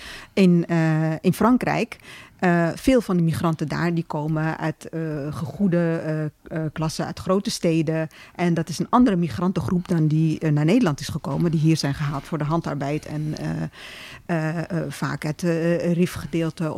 En, dus die hebben ook een hele andere culturele bagage, hele andere discussieve praktijk. Eh, dan is die helemaal niet meer relevant. Dus als je Frankrijk-Nederland zou doen, dan zou je daar waarschijnlijk hele grote verschillen vinden. Ah, Wederom afhankelijk van waar je gaat kijken, welke Marokkaanse groep was het. In, in Marseille ge- zou gebeuren, waar weer een andere eh, configuratie is van eh, Marokkaans-moslim. Ja, eh, complex dus. Complex dus. En eh, En niet functioneel, zeg je ook. Het, het Niet helpt niet bij eh, het, het, het benoemen of begrijpen van het vraagstuk. nee, en dus ook niet bij de interventie die daarop gaat volgen. Want ik neem aan dat je zoiets doet omdat je iets wil veranderen in, in de Ja. wereld. Toch, moest even denken, aan- Stuart Hall die heeft zo'n heel mooi filmpje, staat op YouTube, zetten we in de, in, in, de- in de show notes. Moet je het wel even aanleveren, Vincent? Dat ga ik zeker doen. Eh, die heeft het over race as floating signifier. Ja. Hè, dat ken Ja. je vast. Ja. Eh, maar daarin zegt hij ook, ja, dat wordt misbruikt hè, voor eh, racistische eh, politiek wat er is. Aan de andere kant, het kan mensen ook een soort empowering geven om die associatie te hebben met race. Ja. Hoe moeten we daar dan naar kijken? Vanuit die praktijken waar jij onderzoek naar doet. Dit vind ik een van de mooiste, eh, meest, niet de mooiste, maar het, het is mooi wat Stuart Hall doet. Maar het is ontzettend complex. En ehm eh, Stuart Hall lijkt altijd zo simpel. En dan lees Ja. je het nog een keer en dan is het ingewikkelder. En dan lees je het nog een keer en dan denk je... oh, nee, het is eigenlijk wel oké. ik snap het, ik snap het. Dan lees ik het nog een keer. dan Ik ben er eigenlijk net achter dat hij uit een heel rijk gezin komt. En, eh, Ja, ja, Uit, ja. uit, uit de bananenindustrie eh, zijn, zijn vader, meen ik. En, ja, maar dit is hij. Ja. Ja. ehm, ehm, even nadenken hoor, wat, wat ik hierop wil zeggen. Ik, ehm, ik heb. Ik ben voortdurend angstig eigenlijk voor het opsluiten van identiteiten. Dus ook als het een, een soort van een, een geuze identiteit is die we zelf eh, claimen en, en, en die vandaag de dag heet het dan empowering werkt. Ehm, En, en steeds op zoek naar hoe kunnen we onze affiniteiten multipliceren. Weet je wel, hoe kan ik vandaag eh, me identificeren ehm, eh, als Arabisch iemand, om, omdat er iets ge- gebeurd is. Bijvoorbeeld, nou ja, 9-11 moet ik zeggen, ben ik wel tot Arabier, zelfs tot moslim gemaakt. Eh, eh, en hoe kan ik me de volgende dag eh, identificeren met, weet ik veel, eh, een, academicus die zich zorgen maakt over hoe het rijlt en zeilt binnen universiteiten. En ehm, dus, dus ook het. En ik ben bang dat we gaan berusten in het, het claimen van bepaald soort identiteiten, omdat ze empowerend kunnen werken. Ehm, en, en, en, maar hele specifieke, die vaak ook rondom eh, ja, categorieën die we fijn vinden. Dus eh, HBT, eh, etnisch, etnische identiteiten. eh, maar niet eh, eh, een, een, een identiteit van iemand die gewoon heel luid wil zijn, weet je wel? Ja. Gewoon, ik ben gewoon van het luide volk. Ja, ja. Of eh, van het eh, juist eh, timide volk. Ja. Dat, dat, Vandaag dat, en misschien morgen weer ja. niet. Ja. Ja, ehm, eh, ja dat, dat, dat, dat, zo'n zo'n soort eh, identificatie doet, ze, doet er dan niet toe of zo. Ja, er zijn natuurlijk ook gevaarlijkere categorieën dan eh, luid en niet luid. Is, Precies, is, is die kleven aan ons, die kleven aan onze lichamen. En, eh, en, eh, en die, die genereren ook een soort van eh, durabiliteit, een duurzaamheid. Weet je wel? Van, eh, als je het vandaag bent, dan ben je het ook morgen en overmorgen. Als je morgen niet bent, als je morgen geen gamer bent, maar in ene je in een hetero scene gaat bewegen, ja, dan, eh, dan klopt er iets niet. Weet je? Ja. Dus dat. ehm, Dat schrijf- ik in mijn, niet om, nou, mijn eigen proefschrift op te hemelen, maar dat is wel iets waar ik in mijn proefschrift heel erg over heb. Is dat, ehm, eh, volgens mij gebruik ik de metafoor van een spinnenweb. En dan dat eh, eh, die meiden voortdurend over dat web in beweging Ja. zijn. Waarbij in die hoeken dan misschien bepaalde identiteiten liggen. Als eh, ehm, meisje of als ehm, Marokkaans. Of als, maar ze komen er nooit helemaal. En ze zijn nooit alleen maar daar. dat. Ja, ja. ja. En dat is, dat is ik, ja, ik vind eh, dat, dat statische identiteitsdenken. Ik zit heel veel in de gay scene waar dat heel erg, waar mensen zich ook helemaal identificeren met als top of bottom. Dat ik denk, joh, dat is je seksualiteit. Die is altijd Ja. als, als ik in beweging. Ja, ja, dat- ja. Dat wil je toch niet gewoon op je, op je 19 als je je eerste En als je heel gelukkig maakt, vastleggen voor de rest van je leven. En het is 20 minuten per dag Oh. als je een heel actief seksleven hebt. Ja, Dat, eh, er zijn nog heel veel minuten in de dag dat je... Jij kent deze gays niet. Nou, ja, You do not know these gays, dat- ik- ik- Vincent. Ik- ik- Ik 20 verdubbel hem. minuten per dag. Hey, ehm, Ik moet opeens zeggen, ik, moet het, ik had ooit een relatie met eh, eh, eh, een, een, meisje kwam uit Groningen, maar haar familie kwam uit Friesland. Er was op een gegeven moment Oh. duizend jaar Frieslandviering. En dat vond ik een doodeng, eh vond ik heel eng eigenlijk. dat er een ook Friese omdat, ambassade in Amsterdam is, waar de Friese Amsterdammers terecht kunnen. Wist je dat er een Friese kerk in Rome staat? Eh, maar dit even terzijde. Maar daar er kwamen dus allemaal mensen uit heel de wereld kwamen toen ook naar Friesland Ja. om daar op een zeilschip te zitten of tegen een, een, een, een iets, Iets. Ja, ik weet het. Iets maar daarbinnen was ook wel, als er daar dan blonde kinderen met blauwe ogen, ja, die werden dan nog meer gevierd eigenlijk binnen die, die kring. En dat vind ik doodeng. Maar toch nog wil ik even terug. Toch kan ik me ook voorstellen als jij in een gemarginaliseerde groep zit, eh, dat je je wel gaat beroepen op ik ben eh, een, een, een trots, eh, ik ben trots op mijn Arabische roots. Ik ben trots op een, eh, ik ben een Maar dan Afro-Nederlandse is het vrouw. ook op welk Eh, moment en in wat voor context. ja, hoe, Ja. hoe, hoe- Kijk, op het moment dat je voor politieke, dat je politiek of juridisch of economisch achtergesteld wordt, dan moet je je op dat moment verenigen, denk ik, onder die identiteit.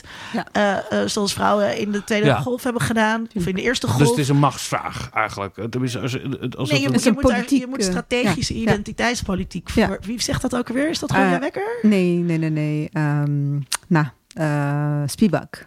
Oh ja, ja, ja. ja, precies. Ja. Ja. Ja, ja. dat. Zet het in de show notes. Ja. Eh, zet- dat zet ik ook in de show notes. Ja, prima.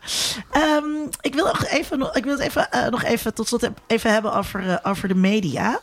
Ehm, hoe vind jij dat media verslag doen van, van ontwikkelingen in de genetica? Nou, nog steeds heel erg eh, heroïs en heel erg van de, de, de, de ontdekking en de, de grote mooie toekomst die we tegemoet gaan. Het is zo grappig. We, hebben, Ja. we nemen altijd de inleiding op voordat de gast aanwezig is. En we Ja. hebben dus ooit een aflevering gemaakt over ehm, eh, het heelal. Eh, eh, en dus die noemden we ook e- even in inleiding. En toen kwamen we dus achter dat als het over het heelal in de media gaat, dan is het altijd waanzinnig gaaf. Ja. Het is zo cool. En wat ze allemaal kunnen daar bij de astronomen. En kijk eens deze foto. Wat eigenlijk helemaal geen foto is, maar een soort benadering. En, en dat is in de genetica dus ook. Als, Ja. als media over genetica schrijven, is het ook allemaal waanzinnig gaaf. Ja, ja, dat echt overweegt. Zelden dat er een soort van kritische eh, nood komt. Ehm, In hoeverre zijn genetici daar zelf schuldig aan? Want ik zie ook wel heel vaak, je hebt een paar van die onderzoeksgebieden, kankeronderzoek is ook zo één. Je hebt het, dat, het kost heel veel geld, dus je moet een, een, een hoopvol verhaal hebben. Eh, en als we dan nog over, als, geef ons geld, dan kunnen we over tien jaar dit. Dat hoor Ja. je vaak. Ja. Zijn zij dan ook schuldig aan die, die, die eenzijdigheid in de eh, manier hoe daarover gerapporteerd wordt? Jij zou toch ook, ik bedoel, als jij mocht kiezen, dan zou je toch ook willen dat er over de geesteswetenschap geschreven wordt, werd als, als, als, eh, als heroïsch onderzoek dat ons verder gaat brengen en dat ze helemaal niet kritisch keken? Nee, dat denk ik niet. Als je Nee, daardoor zakken nee. vol met geld kreeg en mooiere universitaire gebouwen?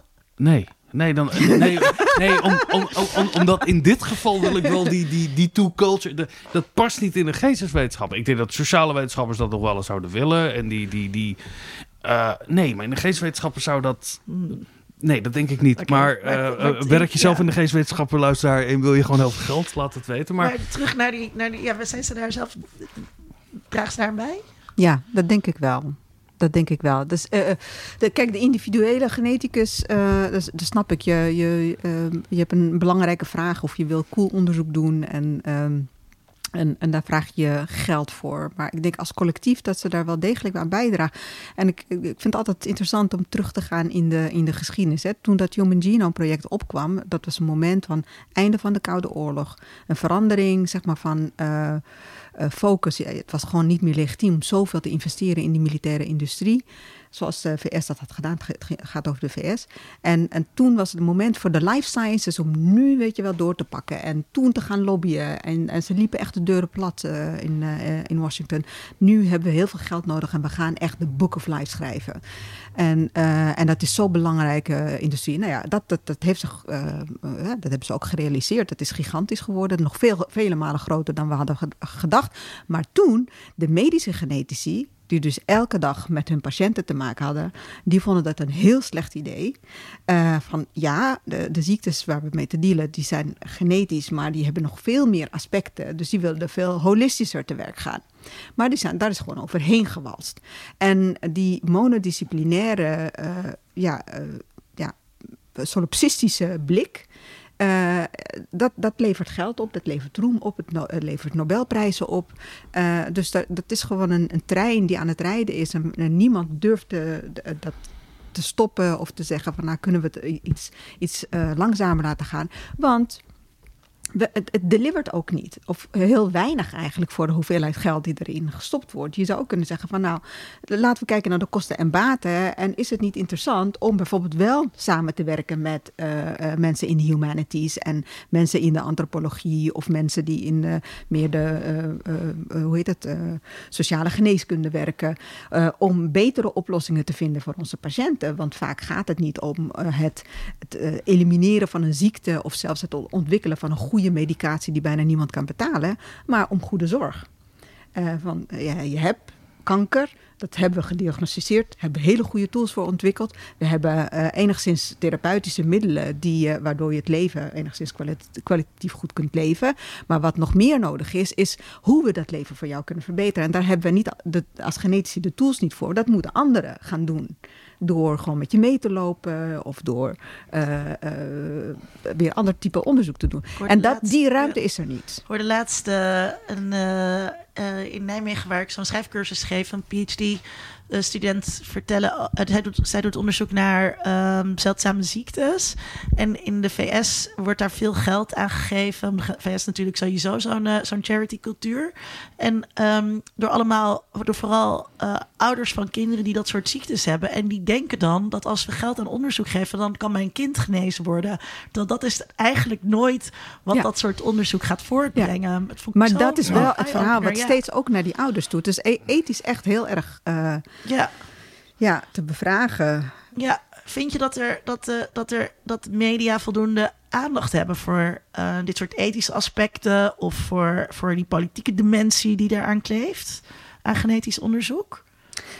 Ehm, ja, dat, dat, dat vind ik zeker. Ik vind dat ze te weinig met, eh, met andere disciplines praten over. Kijk, ziektes worden bijna prompt genetisch gede- gedefinieerd. Maar je kunt ook gaan hebben over wat heeft het nou met milieuproblemen te maken, weet je wel? Eh, Er, er zijn heel veel aanwijzingen om te denken dat mensen eh, l- longkanker oplopen door eh, omgevingsfactoren of andere eh, soorten van kanker oplopen. En, en eh, kunnen we gewoon wat breder nakijken over in wat voor samenleving wij dit leven en hoe wij ziek zijn produceren en de dood produceren. En, eh, en, en, en dus ook in de investeringen die we doen. we, we gaan geen, geen oplossingen zoek, vinden in, in de genetica en, en niet in een, Ja. medicijntje, een pilletje of een andere therapie. Eh, maar op welke manier kunnen we tegen ziek worden en een chronisch, eh, kanker is een chronische ziekte geworden. Eh, ja, wat, wat voor probleemdefinities hebben we nodig? En dan Ja. is het dus niet alleen maar eh, dat pilletje wat er uiteindelijk gaat komen of de therapie, maar misschien nadenken over de, eh, de kwaliteit van de omgeving. Eh, een milieuinterventie wordt dan ook een gezondheidsinterventie, zou ik maar zeggen. De, de journalisten. Het lijkt mij dat de journalisten die schrijven over genetica, dat dat bijna allemaal wetenschaps, dat dat vooral wetenschapsjournalisten zijn. Dus speciaal opgeleide eh, journalisten. Eh, ik kan me zo voorstellen dat die er dus ook heel erg gaan bijdragen aan dat eh, sowieso aan het een beetje moeilijk en ingewikkeld houden van dat vakgebied. Want anders heb je geen gespecialiseerde wetenschapsjournalist nodig die die kloof tussen wetenschapper en, en krantenlezer overbrugt. Eh, maar ook dat zij misschien niet zo geschikt zijn om het in het stellen van dit soort bredere vragen. Omdat zij eh, de hele tijd naar wetenschap blik. zitten Ja. te kijken. Ja. En niet ook eh, het deel van de krant lezen dat over de klimaatcrisis gaat. Of Mhm. over. Ja. Dus moeten we een andere. Ik zag iets zo moois. eh, De, de, ja, maak je zin eens af? ja. Ja, nee, ik zat te denken van, is het, is er dan een rol voor de academie om eh, een, een nieuwe, een nieuw vak, een nieuw, eh, hoe noem je dat? Eh, nieuwe professional te introduceren eh, in de journalistiek, die wel die bredere. Want ik vind, kijk, eh, complexiteitsstudies die eh, zijn heel erg in opkomst geraakt, maar dat zijn eigenlijk datastudies. hè, van als we genoeg data hebben en data mi- mining Ja. doen en een goed algoritme hebben, dan vinden we in ene fenomenen die we met het blote oog, bij wijze van spreken, niet kunnen zien. En dat is één specifieke definitie van complex- complexiteit. Maar de manier waarop wij het hier aan het bespreken zijn, dat is een, vind ik een fundamentelere vorm van complexiteit die gewoon recht doet aan werkelijkheden. Ehm, dus ja, ja complexiteitsjournalistiek. Ja, ja, ja. als Dus, jij, want jij, jij bent ook vaak in de media eh, eh, te horen. Wat zijn, ehm, wat, wat, eh, wat, wat mis jij als je geïnterviewd wordt? Of waar, we hebben hier wel eens met Grieselinde gezeten, met Kuipers, die toen dat eh, schoonheidsonderzoek had gedaan. Ja. En daaruit komt gewoon dat klasse een hele belangrijke rol speelt in hoe mensen schoonheid evalueren. En zij zei, ik kan het verhaal gewoon niet kwijt in de media. Als ik over klassen begin, dan slaan die journalisten. Ja, en, dat, en dat wordt dan nooit meer opgeschreven. Heb Ja. jij dat ook? Zie je blinde vlekken? Ja, ik moet eerlijk zeggen, de, de, de meer recente gesprekken die ik heb gehad met journalisten, die gaan veel meer die zijn ofwel over eh, race of racialisering gegaan. En daar is wel ruimte voor die complexiteit, eh, complexiteitsvraagstuk. Maar ja, race itself is natuurlijk een, eh, een ding. Iedereen slaat altijd aan op DNA. Vanavond hebben we het ook heel veel over DNA gehad. Terwijl we hadden ook over andere dingen kunnen praten. Maar dat eh, bleef zeg maar de figuur waarom eh, we dit gesprek hebben geordend. Ehm, Ik zie ook wel een positieve verandering in, in, in die journalistiek. Dat er wel aanleiding is gekomen om eh, bijvoorbeeld uit de geneeskunde, hè, de, de, de, de modellen waar de geneeskunde op gebaseerd is. En dat daar toch ook wel aandacht voor is gekomen dat dat dan nou, niet klopt. Of dat dat niet iedereen bedient in ieder geval. Dus ik zie ook wel in de journalistiek daar ontwikkelingen in. J- Jij kijkt echt heel erg. Ik ja, heb nee, ze ik, nog ben- niet. ik ben wel eh, benieuwd naar wat je concreet bedoelt. Dat er eh, eh, eh, kritisch ook wel geschreven wordt over wat er gebeurt in, in, in, in, in de wetenschappen, maar ook in de geneeskunde, maar ook Mhm. in eh, de eh, genetica. Mhm. Ik zie daar, dat lees ik heus wel eens kritische stukken over. Ah, ik bedoel, de mensen niet allemaal wegzetten. Maar het zijn er gewoon niet zo heel veel. Dat is het probleem. Ja, ik, ik luister dan liever een podcast.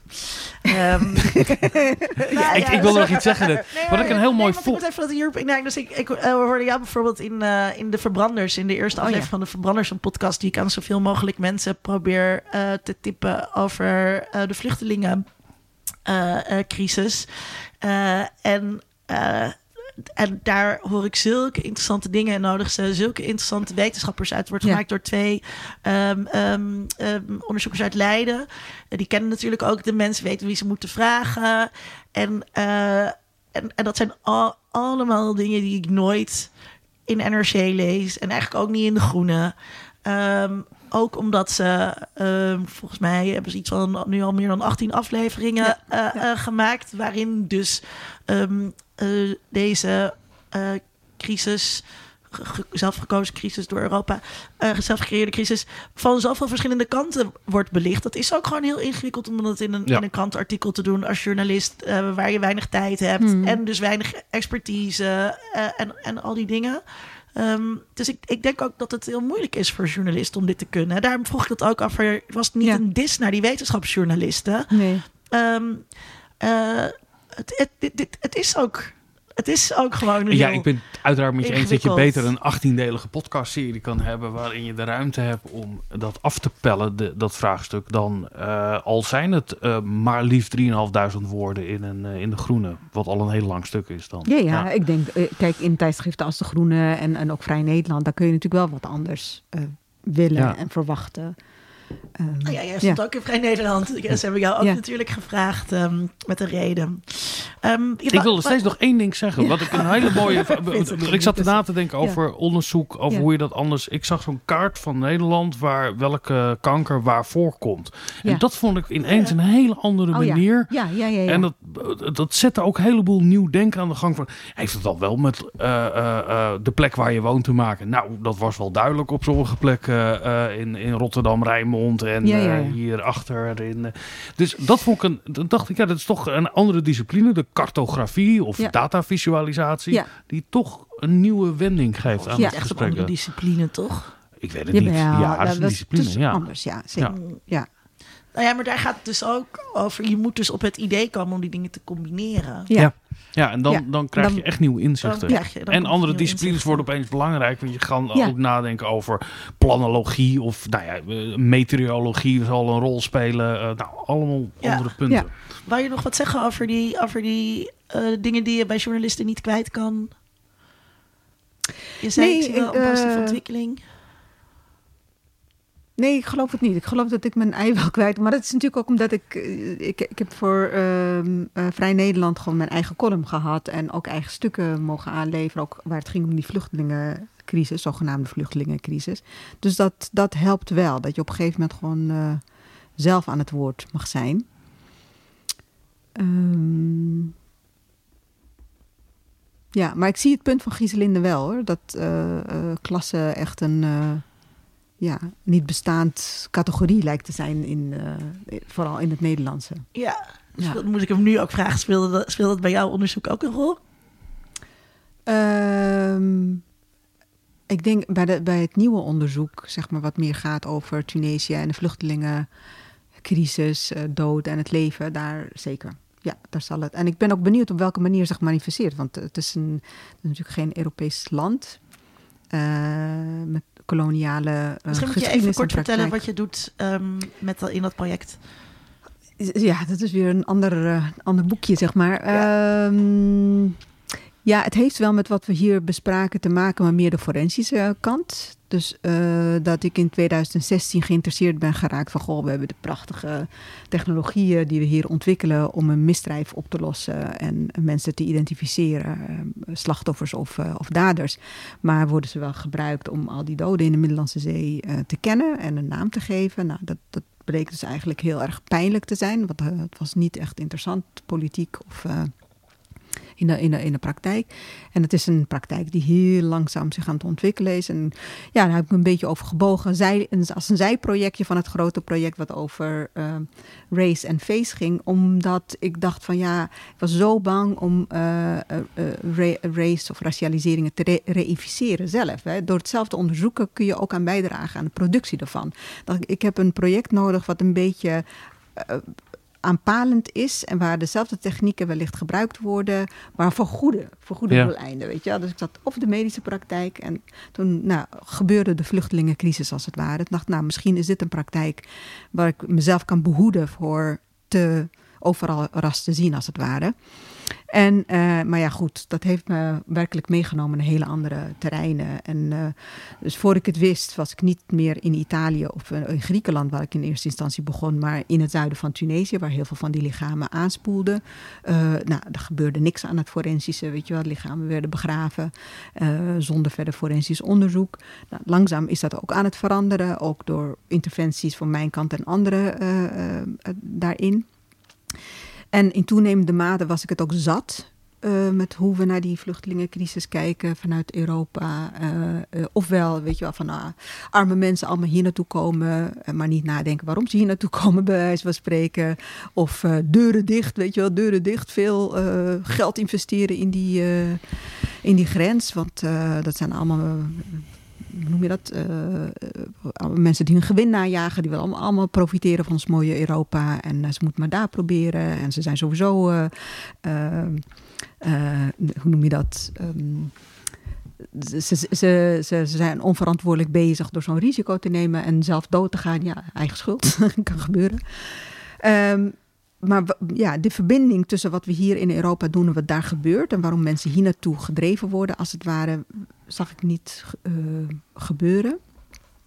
En door in Tunesië te zijn, uh, en dat, is, dat, dat bleek voor mij heel erg productief te zijn. Aan de ene kant zie je dus uh, de migranten die het niet halen levend aankomen of die uh, nog dramatischer uh, dood aanspoelen. En aan de andere kant zie je de vervuilende industrie van de fosfaat, zie je uh, het zout elke dag vervoerd worden uit het zuiden van Tunesië door een Frans bedrijf die gewoon koloniale prijzen betaalt uit 1940. je ziet de olie weggaan, je ziet de vis weggaan, je ziet de vissers struggelen omdat ze niet meer kunnen vissen, omdat hun vis dood is. Uh, uh, je ziet het water het land uitgaan in vorm van dadels en van tomaten, waardoor de, de, de boeren niet meer kunnen boeren. En dan zie je ze echt in stappen, bij wijze van spreken, van het platteland waar ze aan het boeren waren naar de steden gaan. Daar proberen om bestaan op te bouwen. Lukt niet. Nou, dan maar wat geld verdienen om op de boot te kunnen stappen en weg te gaan en misschien wel terug aan te spoelen. Dus voor mij kwam alles bij elkaar daar. En vooral ook die. die um, ja, die koloniale geschiedenis, die geen geschiedenis is, maar gewoon een levende praktijk. En um, ja, dus dat, dat is eigenlijk het soort van complexiteit die, die, die ik geleerd heb in die genetica. En die zie ik daar weer terug, maar dan op een hele andere schaal. Um, het is onderzoek wat, wat ik zelf tot nu toe heb gedaan, waar ik de komende vijf jaar met, met een wat groter team aan ga werken. En daarin zal ik zeker tegenkomen um, uh, klassenverschillen zoals we die kennen, van de, de, de gegoede klasse en de bourgeoisie. Uh, maar ook het verschil tussen stad en platteland, tussen Noord en Zuid. Want Tunesië was natuurlijk een Franse kolonie. En zoals Frankrijk dat altijd doet, je hebt Parijs en de rest. En je hebt Tunis en de rest, weet je Dus het is echt ja. een groot verschil of je in Tunis bent of, of in het zuiden. Het zuiden is waar alle bronnen vandaan komen. Uh, de olie, olijfolie, maar ook fossiele olie, het zout, het fosfaat, het water. De grootste de waterreservoirs zijn in het zuiden. En het wordt allemaal naar het noorden gehaald. En het blijft of daar, of het gaat naar het buitenland. Dus het is, uh, ja, het is een verschrikkelijke, een verschrikkelijk oneerlijke situatie. Die, uh, waar ja, leven en dood op een hele um, dwingende manier met elkaar verbonden zijn. Ja. ja, heel deprimerend. Waarschijnlijk gaat er ook nog steeds een heleboel naar Frankrijk. Ja. Uh, onder rare voorwaarden ja. die erg in het ja. financiële ja, van, ja, ja. van Of nu zijn. wat we met z'n allen doen in Nederland, Canada, Frankrijk, Duitsland. De gigantische brain drain die gebeurt. Alle mensen die met publieke gelden zijn opgeleid. Uh, hier naartoe halen voor zover we ze nodig hebben. Ja. Uh, ja, dus het zijn allerlei resources of sorts die deze kant op komen. Ja, ja, ook nog weer een hele andere aflevering. Aan het einde van uh, de uitzending Ja, proberen wij altijd een eh, vraag eh, te beantwoorden. Ehm, en eh, ik dat een beetje te denken wat de vraag ehm, eh, moet zijn. En ik denk eh, dat die is... ehm, hoe schrijven we het verhaal van de beta's? Dat is misschien de, de vraag. Eh, Hmm. Ik laat jou er even over nadenken, Vincent. Hoe schrijven we het verhaal van de beta's? Nou, ik denk dat beta's gelijk zeggen, we zijn niet allemaal hetzelfde natuurlijk. Want daar zitten ook nog eh, eh, grote verschillen in. Hmm. Ehm, nou ja, wat ik van jou vandaag vooral heb, heb gehoord, is dat er een. Die, die complexiteit die je ook net beschrijft in het, het nieuwe onderzoek waar je mee bezig bent. eh, dat we toch geneigd zijn als we het over beta of life sciences hebben, om daar toch altijd zo'n hoopvolle doorbraak en, en een soort lineaire gedachte in te zien. En hoe dat ook in de onderzoekspraktijk daar zelf ook, eh, die vanzelfsprekendheden. Ja. En wat we vooral, we vertellen het verhaal door steeds die vanzelfsprekendheden maar onbenoemd te laten. Eh, om, dat is een fijn verhaal om te vertellen. Dat is wat ik, wat ik vooral van je heb gehoord. Mhm. En dat jouw onderzoek juist het gaat over om die vanzelfsprekendheden eh, door te prikken. Om te laten zien dat het ook cultuur is, dat er keuzes worden gemaakt. Of die nou bewust of onbewust zijn. Dus dat verhaal over die beta's, die vertellen we eigenlijk altijd veel te simpel. Dat, dat zou ik, eh, dat neem ik er wel van mee. Ja, Amaat, hoe vertellen we of hoe schrijven we het verhaal van de beta's? Nou ja, ik, daar, dat, dit, dit kan ik dus onderschrijven wat je zegt, Vincent. En ik denk daar en te boven is dat we ehm, aan de beta steeds meer autoriteit toekennen. En eh, macht en geld en eh, positie in de samenleving. En dat we misschien te makkelijk toestaan dat de beta's de, de probleemdefinities van de problemen in de wereld eh, mogen aanbieden. En dan ligt het voor de hand dat zij dus ook in die machtspositie blijven. Dus ik denk dat het eh, zaak is om eh, de, de problemen niet conform de definitie van de, eh, van de te benaderen, maar in, in, in, de samenleving, in de maatschappij te blijven bezien. En, en dan open je een veel breder scala aan mogelijke kennis die we nodig hebben om, om die de baas te worden. En daarin speelt de, spelen de Bertha's een belangrijke rol. Hè? Dus, want ik vind het echt vast, ook in, mijn, in het nieuwe onderzoek opent zich een heel nieuw domein van eh beta-wetenschappen die ik gewoon echt super interessant vind en waar ik veel meer over wil leren en, en ook ja, zie wel- welke rol zij eh, zouden kunnen spelen. E- Ecologische vraagstukken bijvoorbeeld, nee, dat is ook een, domein. Ja. dat kan je gewoon niet zonder eh, eh, natuurwetenschappelijke kennis, biologische kennis en andere type kennis eh, doen. Je had het net over cartografie, ook daar geldt het eh, heel erg eh, eh, dwingend. Eh, dus hoe kun je, zeg maar, eh, dat wat beta-wetenschappen eh, kunnen bieden, hoe kun je dat waarderen of eh, eh, een plek geven na- naast andere manieren van kennis produceren. En dan bestaat, hebben we nog steeds een hele zware taak van ja, dat die kennissen niet met elkaar gaan clashen, maar dat er ook echt een, een manier ontstaat om ehm, ja, om de feitelijke problemen waar het over gaat, ook om daar iets in te doen. Met behulp van die verschillende manieren van kennen. En van, ja. Ja, ja. En wat ik er, wat ik er heel erg uithaal is eh, dat het ook aan, aan de niet-beta's is dus ook om ehm, gewoon mee te blijven kijken en mee te blijven denken. Hmm. Zo, Ja. Het is ingewikkeld, maar zo ingewikkeld is het nou allemaal eh, eh, ook weer eh, niet. En ik hoef niet alle bordjes uit mijn hoofd te leren voordat ik kan begrijpen wat de functie van botten in het lichaam ehm, is. Ehm, eh, dus ook om die vinger aan de pols eh, te houden. Ja, ja, is goed. dit was Ja, aflevering enough. 175 van de podcast Onder Mediadoktoren. Eh dit programma wordt gemaakt door Vincent en mij. Kijk op ondermediadoktoren.nl voor ons archief en vind daarin bijvoorbeeld ehm, aflevering 31 over wetenschapsjournalistiek. Aflevering 52, ik noemde hem al, over het heelal en de media. Ehm, aflevering 153, eh, ook genoemd aan het begin, de aard van de geesteswetenschap. Misschien kan je ook wat met aflevering 157, het einde van de mens. Oeh, Ja, met eh, eh, Rick Dolfijn over het antropoceen. oh ja. ja. En eh, de vorige aflevering, aflevering 174, over wetenschap en engagement. Met Geert Boelens. Ja, wil je ons steunen? Word dan Patreon of vriend van de show. Zoals altijd bedanken we Matthijs van Lisdonk. Eh, je kunt ook via onze website een eenmalige donatie doen. Maar je kunt ons ook steunen door iemand die graag podcast luistert over ons te vertellen. Heel veel dank aan mij Heel dat veel je dank. er Jullie was. ook. Jij ook. Mooi. Bedankt. Jij ook. Linda. En volgende keer gaan we het hebben over internetmemes en hoe je daarover kunt schrijven voor een NRC-publiek. Kijk, Ah. ik ben benieuwd. Tot dan. Onder Mediadoktoren is een podcast van Vincent Kronen en Linda Duits. Meer informatie vindt u op ondermediadoktoren.nl.